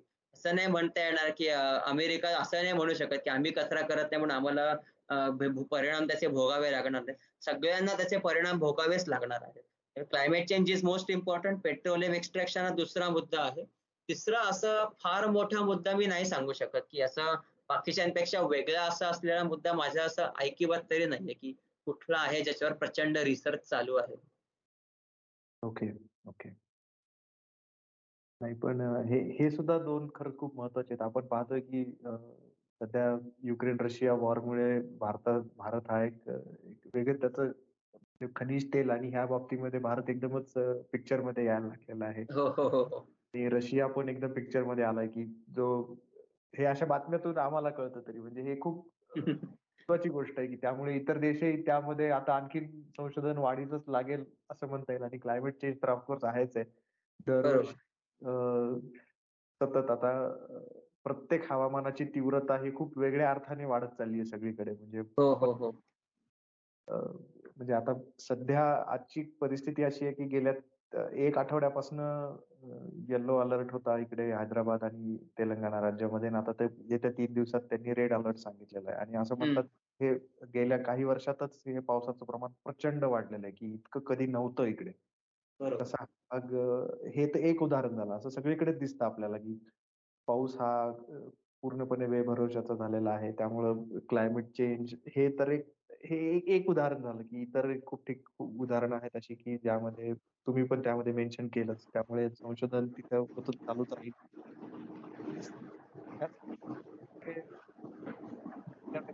उपलब्ध झालेले आहेत सगळ्यांना असं नक्की म्हणता येईल आपल्याला. तर मग यातल्या हो. संधी कुठे कुठे आहेत? म्हणजे नोकरीमध्ये आहेत का संशोधनामध्ये आहेत का आणखीन शिक्षणामध्ये आहेत ह्या विषयात? हा पण एक ऍक्च्युली खूप योग्य प्रश्न विचारला तुम्ही कारण आपल्याला मुलांना जेव्हा आपण सांगतो की तुम्ही ह्या विषयात या तर त्यांना हे माहिती असलं पाहिजे की करिअरचे ऑप्शन्स कोणते आहेत. कारण सध्या जो ट्रेंड चालू आहे प्रत्येक मुलगा उठतो किंवा प्रत्येक मुलगा मुलगी उठतात आणि आय टी मध्ये जातात. कारण आय टी मध्ये शुअर शॉर्ट जॉब मिळतात चांगल्या पगाराचे तर भूशास्त्र विषयामध्ये सुद्धा अनेक करिअरच्या संधी आहेत. त्याचं आपण बघायला गेलो तर त्याच्यात आपण थोडेसे बायफर्केशन करू शकतो. कारण प्रत्येक व्यक्तीकडनं आपण एक्सपेक्ट करू शकत नाही की त्याला गणित आवडेलच. त्यामुळे प्रत्येक व्यक्ती गणितीय भूशास्त्रामध्ये येणार पण नाही. पण ज्यांना भूगोल किंवा भूशास्त्र आवडतं पण ज्यांना गणितात शिरायचं नाहीये ते काय करू शकतात? ते भूगोल या विषयामध्ये जाऊ शकतात. भूगोल या विषयामध्ये गेल्यानंतर त्यांना नकाशे बनवता येऊ शकतात जे भूशास्त्राशीच रिलेटेड आहेत. कारण आता मी भूभौतिक शास्त्रज्ञ असल्यामुळे मला नकाशे बनवणं हा माझा कामाचा अविभाज्य भाग आहेच. आणि शिवाय मला गणिताची सुद्धा कामं करायला लागतात. पण जे भूगोल विषयामध्ये असतात त्यांना गणित सोडून फक्त नकाशे बनवायचं काम करू शकतात ते. किंवा त्याच्यानंतर आपण थोडस ज्यांना गणित आवडतं पण फार डिटेलमध्ये आवडत नाही त्यांच्यासाठी भूशास्त्र हा विषय असतो. त्याच्यामध्ये मग ते बीएससी जिओलॉजी अनेक विद्यापीठ ऑफर करतात. त्याच्यामध्ये बीएससी झाल्यानंतर भूगोलमध्ये काय किंवा भूशास्त्रामध्ये काय ते प्रयोगशाळेमध्ये काम करू शकतात लॅब असिस्टंट म्हणून जिकडे ते मिनरल्स वगैरे आयडेंटिफाय करायचं काम असतं ते करू शकतात. कोअर लॉक जो असतो मगाशी मी बोरवेल खणताना सांगितलं कोअर आपण मिळतो खडकाचा. त्याचा अभ्यास करू शकतात ते आणि ते सांगू शकतात की कुठल्या खोलीवरती कुठल्या प्रकारची खनिज आहे ते सगळं करू शकतात. आणि त्याच्या सुद्धा वरती जर एखाद्याला गणित सुद्धा आवडतंय भूशास्त्र पण आवडतंय आणि शिवाय त्याला काहीतरी फील्ड वर्क जास्ती करायची इच्छा असते त्यांच्यासाठी मग इंजिनिअरिंगच्या अनेक शाखा उपलब्ध आहेत. त्याच्यामध्ये सगळ्यात चांगलं म्हणजे सिव्हिल इंजिनिअरिंग आहे कारण सिव्हिल इंजिनिअरिंग मी स्वतः केलेलं आहे. सिव्हिल इंजिनिअरिंगमध्ये आपण मेनली फाउंडेशनचा अभ्यास करतो. कुठली पण इमारत उभारायच्या आधी त्याच्या खालचा पाया मजबूत असावा लागतो. आता इमारत कोसळ मग त्या पायात मजबूत असण्यासाठी त्याचा सगळा अभ्यास करणे त्याचा डिझाईन करणे पाया कसा डिझाईन करायचा? त्याच्यानंतर बोगदे आणि हे जे खणतो आपण रेल्वे ट्रॅक वगैरे काढण्यासाठी त्याचा अभ्यास करणे कारण आपण वाटेल तिकडे बोगदे खणू शकत नाही. ना त्या डोंगराला भरपूर हानी पोचेल आणि मग त्याच्यातनं भूस्खलन होऊ शकतं. ते अशा ठिकाणीच खोदावे लागतात जिकडे डोंगराची किंवा खडकांची स्थिती मजबूत असेल. आणि बोगदा खणल्याने सुद्धा त्याच्यावर परिणाम होणार नाही फारसा. तशा ठिकाणी बोगदे खणणं किंवा जे आपण खोलवरती जातो जसं मी तुम्हाला मगाशी खाणींचं सांगितलं. खाणी खणण्यासाठी मायनिंग इंजिनिअरिंग नावाची एक स्पेशल ब्रँचच निर्माण केलेली आहे. कारण खाणी सुद्धा आपण वाटेल तिकडे खोदू शकत नाही. कारण खाणी खोदल्यानंतर आणि आपण आपल्याला हवं तेवढं मटेरियल खाडींमधनं बाहेर काढल्यानंतर त्या खाणी उघड्यावर टाकून देता येत नाही. नाहीतर भरपूर विषारी पाणी कारण खाडीमध्ये सुद्धा पाणी झिरपतच असतं. ते पाणी सगळं खाडींमधले विषारी एलिमेंट्स घेऊन बाहेर येत राहील आणि मग खूप मोठं पैरा पर्यावरणीय आपत्ती त्यातून निर्माण होऊ शकते. त्यामुळे खाणी बंद करताना सुद्धा भरपूर काळजी घ्यावी लागते. तर ती एक मायनिंग इंजिनिअरिंगची वेगळी शाखा आहे. त्याच्यामध्ये खाणी खणण्यापासून खाणी बंद करण्यापर्यंत सगळं शिकवलं जातं. पेट्रोलियम इंजिनिअरिंग अजून एक शाखा आहे. त्याच्यामध्ये आपण खनिज तेल उपसा कसा करायचा आणि ते रिफाईन कसं करायचं जेणेकरून आपल्याला पेट्रोल डिझेल ही ऍक्च्युअली वापरण्यायोग्य पदार्थ मिळतील. हे त्या पेट्रोलियम इंजिनिअरिंगमध्ये शिकवलं जातं. असे भरपूर आहेत ऑप्शन्स त्याच्यानंतर हल्ली एक नवीन शाखा निघाली आहे कोस्टल इंजिनिअरिंग कारण कोस्टल इंजिनिअरिंगचं काय आहे की समुद्राच्या खाऱ्या पाण्यामुळे आणि ओव्हरऑल वातावरणामुळे तिथल्या कॉन्क्रीट वरती खूप लवकर परिणाम होतो त्या सगळ्या नैसर्गिक पदार्थांचा. आणि तिथले रचना तिथले स्ट्रक्चर्स लवकर खराब होतात. तिथली जमिनीची कंडिशन पण वेगळी असते. त्याचा अभ्यास कोस्टल इंजिनिअरिंगमध्ये करून ती स्ट्रक्चर्स लवकर खराब होणार नाहीत. यासाठी स्पेशल काही उपाययोजना असतात. ते शिकवलं जातं कोस्टल इंजिनिअरिंगमध्ये. तर अशा प्रकारच्या इंजिनिअरिंगच्या शाखा आहेत. आणि अल्टिमेटली ह्याच्यामध्ये तुम्ही बीई किंवा बीटेक करू शकता भारतामध्ये. अमेरि एक्सक्यूज मी अमेरिकेमध्ये वगैरे त्याचं बीएस ची डिग्री मिळते. अमेरिकेमध्ये बीई ची डिग्री मिळाल्याचं मला माहिती नाहीये. आणि हे सगळं झाल्यानंतर जेव्हा तुम्हाला पोस्ट ग्रॅज्युएशन करायचं असेल तर एम ई एम टेक किंवा एम एस करू शकता परदेशांमध्ये. आणि अल्टिमेटली तुम्हाला जर पीएचडी करायची असेल तर तुम्ही कुठल्याही विज्ञान शाखेचे का असेना तुम्हाला रिस्पेक्ट सुद्धा तेवढाच मिळेल आणि तुमचं नॉलेज पण तेवढ्या लेवलचं जातच. अगदी तुम्ही भूगोल विषयातनं जरी पीएचडी ला आलात काय किंवा भूशास्त्र विषयातनं पीएचडी ला आलात काय किंवा इंजिनिअरिंग विषयातनं जरी पीएचडी ला आलात काय तुम्हाला बेसिक अंडरस्टँडिंग सगळ्या फील्डचं लागतंच पीएचडी ला. त्याच्यामुळे पीएचडी झाल्यानंतर हा फरक राहत नाही की तुम्ही इंजिनियर आहात का नाही सहसा ह्या विषयाने कुठे म्हणजे कोणी तुम्हाला खाल खालच्या दर्जाने बघणार नाही की तू इंजिनिअरिंगची पीएचडी नाहीयेस म्हणून तू खालच्या दर्जाचा असं कोणी करणार नाही जनरली पीएचडी इज पीएचडी त्यामुळे doctorate is is called terminal degree तुम्हाला पण माहितीच असेल तुम्ही स्वतः पण पीएचडीच आहात. पण त्याच्या पुढे डिग्रीज अवेलेबल नाहीये कारण पीएचडी हीच द मॅक्झिमम डिग्री तर अशा प्रकारे आपल्याला करिअरचे ऑप्शन आहेत. त्याच्यामध्ये आपण इस्रो सारख्या संस्थांमध्ये काम करू शकतो. जेणेकरून आपण किंवा इंडियन रिमोट सेन्सिंग ही संस्था आहे त्याच्यामध्ये आपण कृत्रिम उपग्रहांचा डेटा वापरून वेगवेगळ्या शास्त्रीय संशोधन करायचं. जिओलॉजिकल सर्वे ऑफ इंडिया आहे पूर्ण भारतभराचा जो सर्वे करतो भूशास्त्रीय दृश्य नकाशे तयार करणं वेगवेगळ्या प्रकारचे भूकंपांचा अभ्यास ते करू शकतो. ज्यांना डिझास्टर मॅनेजमेंट आवडतं तर डिझास्टर मॅनेजमेंट वरनं आता एक मुंबईत घडलेली घटना सांगावीशी वाटते. की आता इर्शाळगडा एक आहे आमच्या इथे कर्जत जवळ मुंबईला. तिकडे एक इर्शाळवाडी म्हणून गाव होतं. त्या गावावर दरड कोसळली. तर त्याच्यानंतर ते दरड कोसळल्यानंतर अनेक लोक गेले त्याच्यामध्ये. अनेक लोक ढिगाऱ्याखाली अडकले होते रात्रभर. कारण ते रात्री दरड कोसळली. सगळे झोपलेले असताना. त्यामुळे लोकांना बाहेर पडायची संधी नाही मिळाली पटकन. मग ते अडकलेले लोक सुखरूपपणे बाहेर काढून त्यांचं पुनर्व्यवस्थापन करणे त्यांना गरजेच्या गोष्टी देणे त्यांची घरं बांधून देण्याचा प्रयत्न करणे किंवा त्यांना दुसऱ्या ठिकाणी हलवणे सेफ ठिकाणी. हे सगळं काम करण्यासाठी डिझास्टर मॅनेजमेंट म्हणून पण एक शाखा असते तिकडे पण जाता येतं. आणि आपले एनडीआरएफ जी आहे नॅशनल डिझास्टर रिलीफ फोर्स असं माझ्या माहितीप्रमाणे त्याचा फुल फॉर्म आहे. ती सगळ्या ह्या गोष्टीमध्ये मदत करत होती हिरशाळवाडीमध्ये आणि ओव्हरऑल सुद्धा जिकडे पूर येतात किंवा वादळ येतात तिकडे सुद्धा ती एनडीआरएफ असते मदतीला. तशा प्रकारे डिझास्टर मॅनेजमेंटमध्ये सुद्धा काम करता येतं. आणि अजून एक महत्वाची शाखा सांगायची म्हणजे त्याचं पण एक छोटस उदाहरण देतो मी. मला वाटतं आपण जरा ओव्हर टाइम झालेलं आहे आपलं. पण तरी छोटस उदाहरण देतो. की जेव्हा शीतयुद्ध सुरू होतं अमेरिका आणि सोव्हिएत युनियनमध्ये तेव्हा दोघांनीही आपापली अण्वस्त्र एकमेकांच्या दिशेने रोखून ठेवली होती. तर अमेरिकेने काय केलं? टर्की देश नेटो मधलाच आहे. नाटो जे म्हणतात ती टर्की पण आहे त्याच्यामध्ये. तर टर्कीमध्ये जाऊन स्वतःची अणुबॉम्ब मिसाईल्स ठेवून दिली सोव्हिएत युनियनकडे आणि त्यावेळेला सोव्हिएत युनियन एवढा मोठा होता. की टर्की ऑलमोस्ट त्याच्या दारात यायचा सोव्हिएत युनियनच्या म्हणजे सोव्हिएत युनियनच्या दारातच मिसाईल्स ठेवल्यासारखं झालं. मग सोव्हिएत युनियनला राग आला. मग त्यांनी काय केलं? त्यांनी त्याची मिसाईल्स क्युबामध्ये ठेवली. आणि क्युबामध्ये त्याच वेळेला काय म्हणताय? हो मी मी तेच म्हणणार होतो. मी हे वाचलं होतं की त्यांनी क्युबामध्ये ठेवली की हो. बरोबर. समजा. तर आणि काय झालं? तेव्हा अमेरिकेची सीआयए नावाची गुप्तचर संस्था होती. त्यांना सुगावा लागला की अरे असं काहीतरी चालू आहे सोव्हिएत युनियनचं आणि त्यांच्याकडे त्यावेळेला त्यांनी एक टॉप सिक्रेट विमान डेव्हलप केलं होतं. त्याचं नाव यू टू स्पायप्लेन म्हणून. टॉप सिक्रेट आणि ते इतक्या उंचीवर उडायचं की त्या काळच्या टेक्नॉलॉजी प्रमाणे सोव्हिएत फायटर विमान त्याला पाडूच शकायचे नाहीत. कारण ते एवढ्या उंचीवर उडायचं तर त्यांनी काय केलं? त्या विमानाच्या खाली कॅमेरे बसवले. एकदम हाय रिझोल्युशनचे म्हणजे चांगल्या क्वालिटीचे आणि ते क्युबावर उडवले. आणि त्यांना हे दिसून आलं की सोव्हिएत मिसाईल्स क्युबामध्ये आहेत. आणि त्याचं एक चित्र मी माझ्या पुस्तकात पण घेतलंय. ते आपण त्या चित्रामध्ये लिटरली मिसाईल बघू शकतो ती सोव्हिएत मिसाईल्स त्या फोटोमध्ये आणि तो त्या टॉप सिक्रेट फोटो होता तो ऍक्च्युली बरीच वर्ष अवेलेबल पण नव्हता पब्लिक डोमेन वरती. आता तो आहे पब्लिक डोमेन वरती अवेलेबल तर तो सुद्धा कोणीही बघू शकतं. जाऊन माझ्याकडे काही स्पेशल परमिट वगैरे काही नाहीये. कोणी इंटरनेटवर जाऊन तो फोटो शोधू शकतो. तर तशा प्रकारची जी चित्र आहेत गुप्तचर संस्थांना मिळालेली ती भारतातले सुद्धा सॅटेलाइट्स वगैरे वापरून ते आपण आपल्याला तर मिळणार नाहीत पण जे डिफेन्समध्ये वगैरे काम करतात मिलिटरीत त्यांच्याकडे तो डेटा पण उपलब्ध असणार. जसं आपण पाकिस्तानच्या कारवायावर जर नजर ठेवू शकत असू तर त्याचे सगळे इमेजेस वगैरे असतील की त्यांचे रणगाडे किती आहेत कुठे आहेत त्यांची सैन्याची हालचाल कशी चालू आहे. तर तशा प्रकारे ज्यांना इंटरेस्ट आहे गुप्तचर संस्थांमध्ये काम करायचं रॉ मध्ये म्हणा किंवा इंटेलिजन्स ब्युरो त्यांच्यासाठी पण ही फील्ड उपयोगाची आहे. कारण ते तशा प्रकारचा डेटा वापरून देशाचं सुद्धा रक्षण करण्याच्या दृष्टीने एक आपलं योगदान देऊ शकतं. ही फील्ड सुद्धा मला आवर्जून सांगावीशी वाटली इथे. तर अशा प्रकारे आहेत भरपूर करिअर्सचे ऑप्शन्स प्राध्यापकी करणे हा सुद्धा एक ऑप्शन आहे. एम एस सी झाल्यानंतर एम ए झाल्यानंतर नेटसेटची परीक्षा देऊ शकतो आपण. एम एला तर काही लागत नाही नेट सेट पण एम एस सी झाल्यावर नेटसेटची परीक्षा दिली की आपण विद्यापीठात शिकू शकतो. पीएचडी असेल तर डायरेक्टच शिकू शकतो. पण विद्यापीठात शिकू शकतो. आपण ज्युनियर कॉलेजला शिकू शकतो. प्रयोगशाळा स्वतःशी काढू शकतो. रिसर्च इन्स्टिट्यूट काढू शकतो. कारण माझी आहे इच्छा स्वतःची रिसर्च इन्स्टिट्यूट काढायची पुढे मागे. तर बघूया काय आपण कशा प्रकारे ते जमवू शकतो.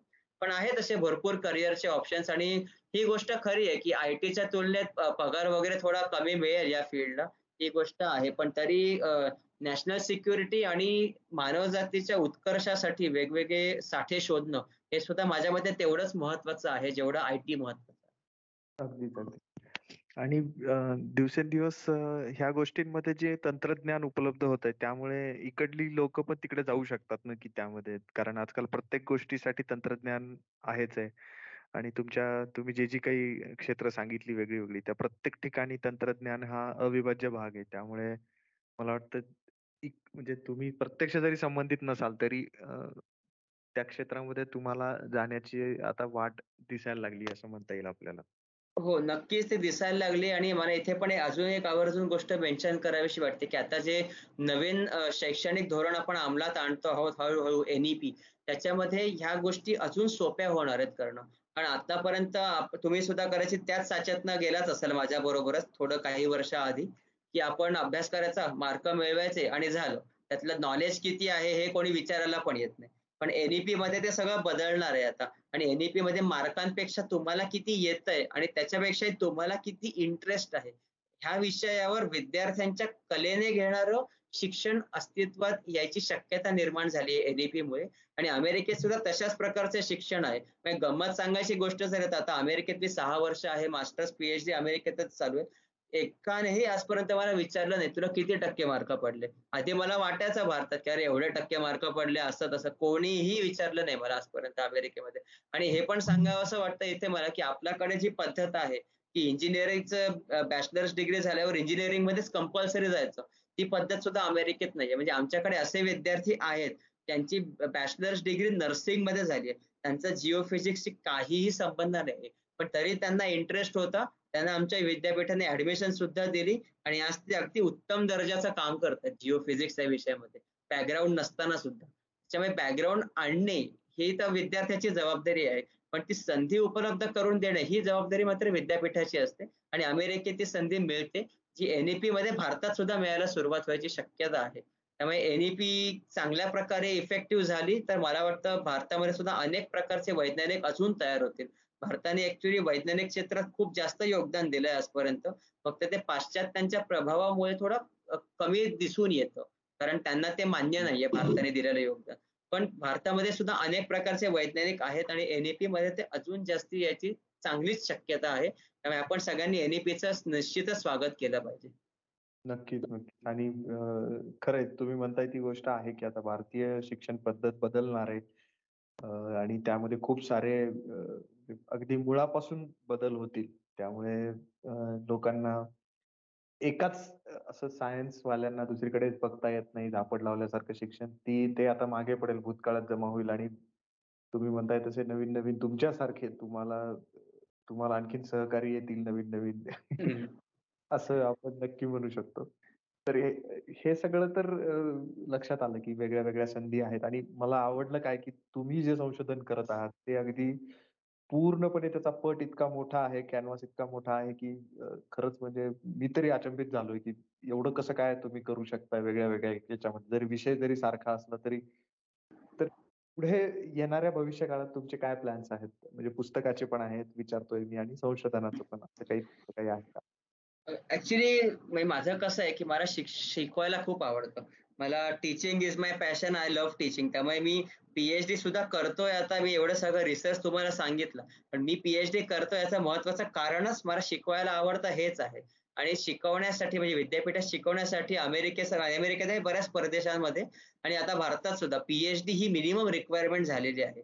त्यामुळे शिकवायचं असेल तर पीएचडी लागतंच अमेरिकेमध्ये आणि अनेक देशांमध्ये. भारतात सुद्धा लागतं आता आय आय टी मध्ये वगैरे.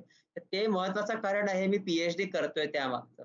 आणि रिसर्च पण आहे त्याच्याबरोबर त्याचा पण अनुभव मिळतो. That is a plus point माझा personal objective I want to be a professor therefore I am doing PhD त्याच्यानंतर मी मगाशी म्हटलं त्याप्रमाणे मला स्वतःची जिओफिजिकल रिसर्च इन्स्टिट्यूट काढायची पण इच्छा आहे. कारण भारतामध्ये माझ्या माहितीतली एकच संस्था आहे जी जिओफिजिकल रिसर्च करते. ती म्हणजे Indian Institute of Geophysical Research National Institute of Geophysical Research actually हैदराबादलाच आहे.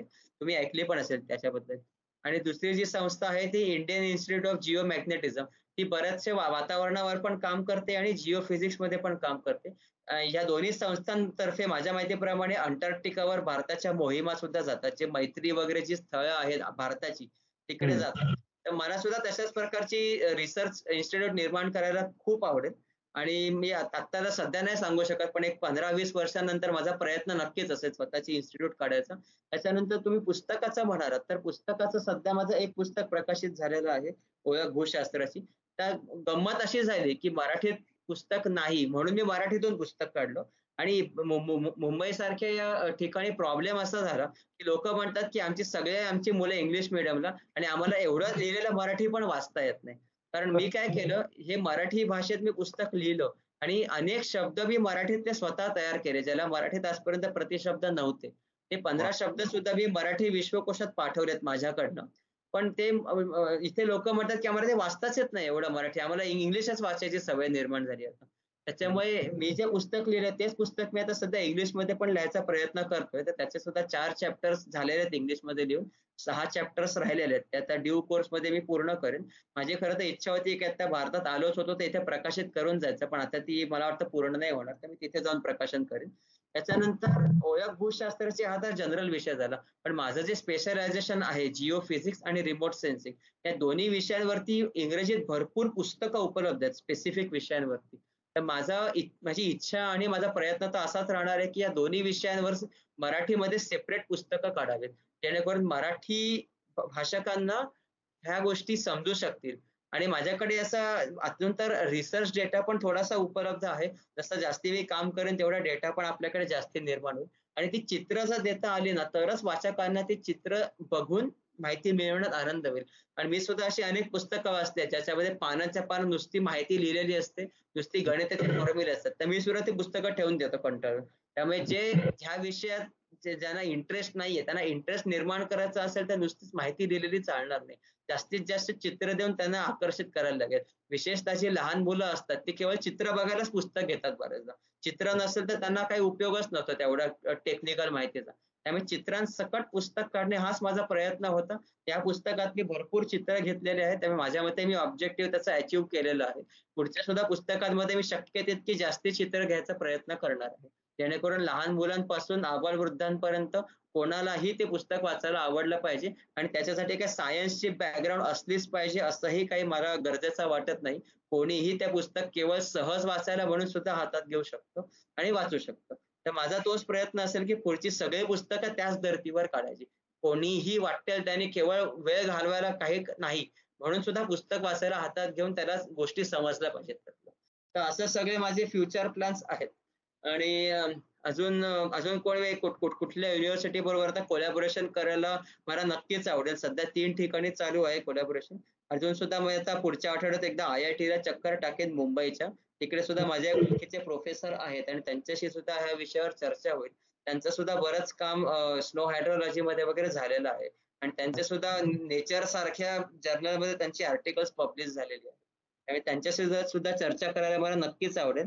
आता पुणे विद्यापीठात पण माझी एक चक्कर होणार आहे या आठवड्यात. तर असे असं चालू आहे लोकांशी जास्तीत जास्त बोलणं त्यांच्याशी चर्चा करणं. आणि कोणी इंटरेस्टेड असतील तर त्यांच्या बरोबर मला सुद्धा योगदान द्यायला नक्कीच आवडेल. अरे वा! तुमचे प्लॅन्स आणि खरंच खूप छान आहेत भन्नाट आहेत आणि खूप असे लार्जर आहेत की ज्याच्यातून तुम्हाला एकट्यालाच नाही तर कितीतरी जणांना फायदा होणार आहे आणि आणि अल्टिमेटली कॉन्ट्रीब्युट होणार आहे तुमच्या विषयाला. ही मला खूप महत्वाची गोष्ट वाटते की तो विषय जो आहे तो आणखी जास्तीत जास्त लोकांपर्यंत कसा पोहोचेल? त्यामध्ये नुसतं पोहोचणार नाही तर त्यामध्ये उत्सुकता निर्माण होऊन येणारी बरेचसे जे नवीन जनरेशन आहे त्यांना असं वाटू शकतं की तुमचं हे एवढं सगळं आवाका बघून की आपणही या क्षेत्रामध्ये यावं काम करावं आणि त्यांना तसं चॅलेंजिंग काम मिळू शकतं. हे मलाही कळालं होतं की फक्त तो एक रटाळवाणा विषय आहे की ज्याच्यामध्ये ह्या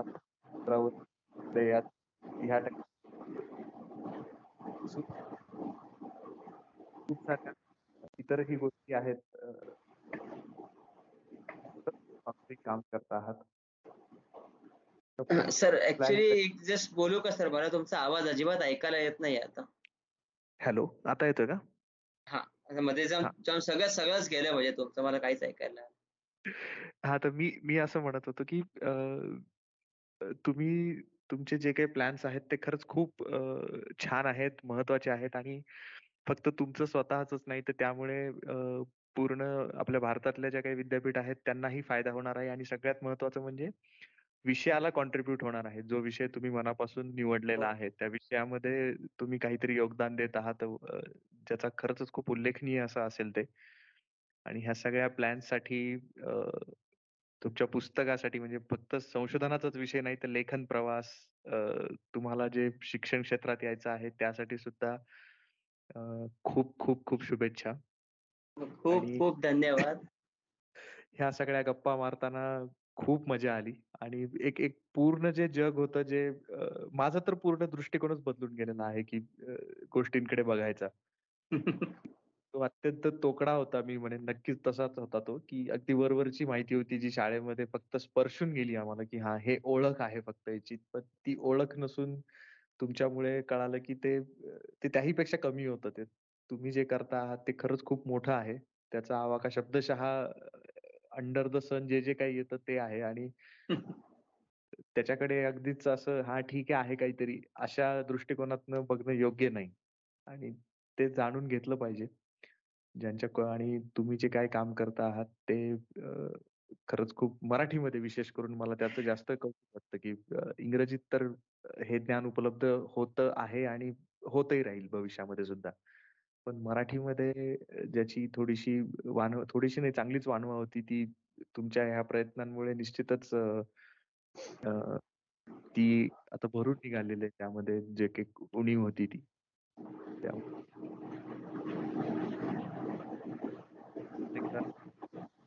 पुस्तकासाठी संशोधनासाठी आणि शुभेच्छा हो. देतो. खूप खूप धन्यवाद. फक्त मला एकच इकडे मेन्शन करावंसं वाटतं, की जी वानवा हो आहे, ती मी ह्या पुस्तकामुळे भरून निघाली असं मी म्हणू शकत नाही. कारण हे जे पुस्तक आहे त्याच्यामध्ये मोस्टली सगळे संदर्भ हे अमेरिकेचे घेतलेले आहेत मी. कारण अमेरिकेत जी नासा आणि US United States Geological Survey जे आहेत, ते जे चित्र काढतात किंवा जे काय डॉक्युमेंटेशन करतात, ते जर नॅशनल सिक्युरिटीशी रिलेटेड नसेल, तर ते कंपल्सरी त्यांना पब्लिक डोमेनवर टाकावंच लागतं. त्यामुळे त्यांनी काढलेली मोस्ट ऑफ द चित्र मला फ्री आणि पब्लिक डोमेनवर मिळालेली आहेत. भारतात मला फार कमी चित्र मिळालेली आहेत, जी फ्री आणि पब्लिक डोमेनवर होती.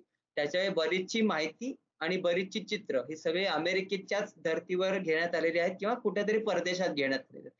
त्यामुळे या पुस्तकातनं मी असं म्हणू शकत नाही, की पूर्णच्या पूर्ण वानवा भरून निघाले. एक छोटासा प्रयत्न मी केला होता भूशास्त्र सर्वसामान्यांपर्यंत पोहोचवण्याचा. पण काम करण्यासारखं पुस्तकाच्या दृष्टीने सुद्धा भरपूर आहे. कारण आपल्याला भारत या देशाबद्दलचं सुद्धा भूशास्त्र मी फारसा घेऊ नाही शकलेलो. तर ते सुद्धा कोणीतरी पुस्तक त्या विषयावर नक्कीच लिहू शकतं, की भारतात काय-काय आहे. मी मी लिहिलेलं आहे पृथ्वीवर काय-काय त्याच्यात प्रत्येक देशातलं थोडं-थोडं आलं आणि अमेरिकेतलं जास्ती आलंय. कोणीतरी ह्याच पुस्तकाचा एक्सटेन्शन म्हणून भारतात काय-काय आहे ह्यावर सुद्धा स्पेशल पुस्तक लिहू शकतं आणि मला वाटतं ते सुद्धा असंच मोठं पुस्तक होईल. भरपूर चित्र सुद्धा त्यांना मिळतील. फक्त ते चित्र शोधायला त्यांना थोडी मेहनत घ्यावी लागेल. नाहीतर मग ते चित्र कॉपीराइट्स विकत घेऊन छापावे लागतील. ते मला करायचं नव्हतं म्हणून मी सगळी कॉपीराइट फ्री चित्र वापरली. ते माझं माझं आणि अल्टिमेटली पुस्तकाचं लिमिटेशन आहे, की भारतातलं फार माहिती नाही देऊ शकलेलो मी. Okay, okay. त्यामुळे ह्याच्यात पुढे स्कोप आहे करायला. निश्चितच. पण हे पुस्तक वाचून कुणाला तरी तशी प्रेरणा नक्की मिळेल आणि काय सांगा कदाचित तुमच्याच हातून हे काम करू शकतं. हो की दुसऱ्यांना प्रेरणा देणे हेच या पुस्तकाचं ऑब्जेक्टिव्ह होतं. त्याचं हे पुस्तक कोणी पण सायंटिफिक रिसर्च साठी मला वाटत नाही, की हे पुस्तक कोणी रेफरन्स म्हणून वापरू शकेल. पण लोक मुलांना म्हणजे लोकांना आणि मुलांना प्रेरणा देणे भूशास्त्र विषय असतो हे मराठी माणसाला समजणे ही एकमेव धारणा माझ्या मनात होती पुस्तक लिहिण्यामागे. बाकी काही नव्हतं. आणि अल्टिमेटली एक पुस्तक लिहिताना जे पब्लिकेशन मिळालं ते माझ्या रेझ्युमेसाठी पण त्याचा उपयोगच होत होता. पुस्तकाचा तसाही उपयोग झालाच मला. पण मेन धारणा हीच होती माझी, की भूशास्त्र हा एवढा दुर्लक्षित विषय म्हणजे एवढा दुर्लक्षित आहे, की मी लेख मला लिहित असताना एका वेल नोन पुस्तकाच्या दुकानात गेलो. फार मोठ्या दुकानात गेलो. त्यांना म्हटलं मला जिओलॉजीचं पुस्तक पाहिजे रेफरन्स तर तो मलाच विचारायला लागला जिओलॉजी म्हणजे काय? एवढं पण लोकांना माहिती नसतं. मराठी एस्पेशली. तर म्हणून मी थोडासा प्रयत्न केला होता, की हे जिओलॉजी म्हणजे काय? एवढं तरी लोकांपर्यंत पोहोचावं. ह्याच्यात काय-काय असतं हे तरी लोकांना समजावं म्हणून मी हा प्रयत्न केला होता. ओके. तो नक्कीच यशस्वी झालेला आहे. तुमची काही मुलाखती आहेत युट्यूबवर वगैरे त्या जरूर ज्यांना उत्सुकता आहे त्यांनी बघावी आणि ह्या मुलाखतीत तुमचा विषय जाणून घेण्याचा मी प्रयत्न केलेलाच आहे. आणि तुम्ही पण त्याची खूप छान उत्तरं दिलीत. आता नेमकं ते कसं झालंय हे आपल्या प्रेक्षकांनाच जे काही श्रोते आहेत सॉरी त्यांना सांगू शकतील. त्यामुळे तुम्हाला काय वाटतं जे कोणी पॉडकास्ट ऐकत आहेत या मुलाखतीविषयी नक्की आम्हाला सांगा. आणि निनादजी तुमचा खूप खूप धन्यवाद परत एकदा तुम्ही आलात. इतक्या मनमोकळ्या आणि खूप आपल्या गप्पा रंगल्या. त्यामुळे वेळेची मर्यादा पहिल्यांदाच इतका मोठा एपिसोड झालेला आहे गप्पांचा. पण तो निश्चितच चांगला झालेला आहे. त्यामुळे त्याच्यात असं काही उलट छान वाटलं मला, की गप्पा होत्याच तशा. तुमच्याकडे खूप काही आहे सांगण्यासारखं आणि मी अशी अपेक्षा करतो, की लवकरच अजून तुमच्याकडून असं काहीतरी काम होईल, की आम्ही तुम्हाला परत एकदा गप्पा मारायला बोलू गप्पांगणमध्ये. मध्ये हो मला खूप आवडेल परत यायला आणि तुम्हाला सुद्धा मनःपूर्वक अभिनंदन पुन्हा एकदा.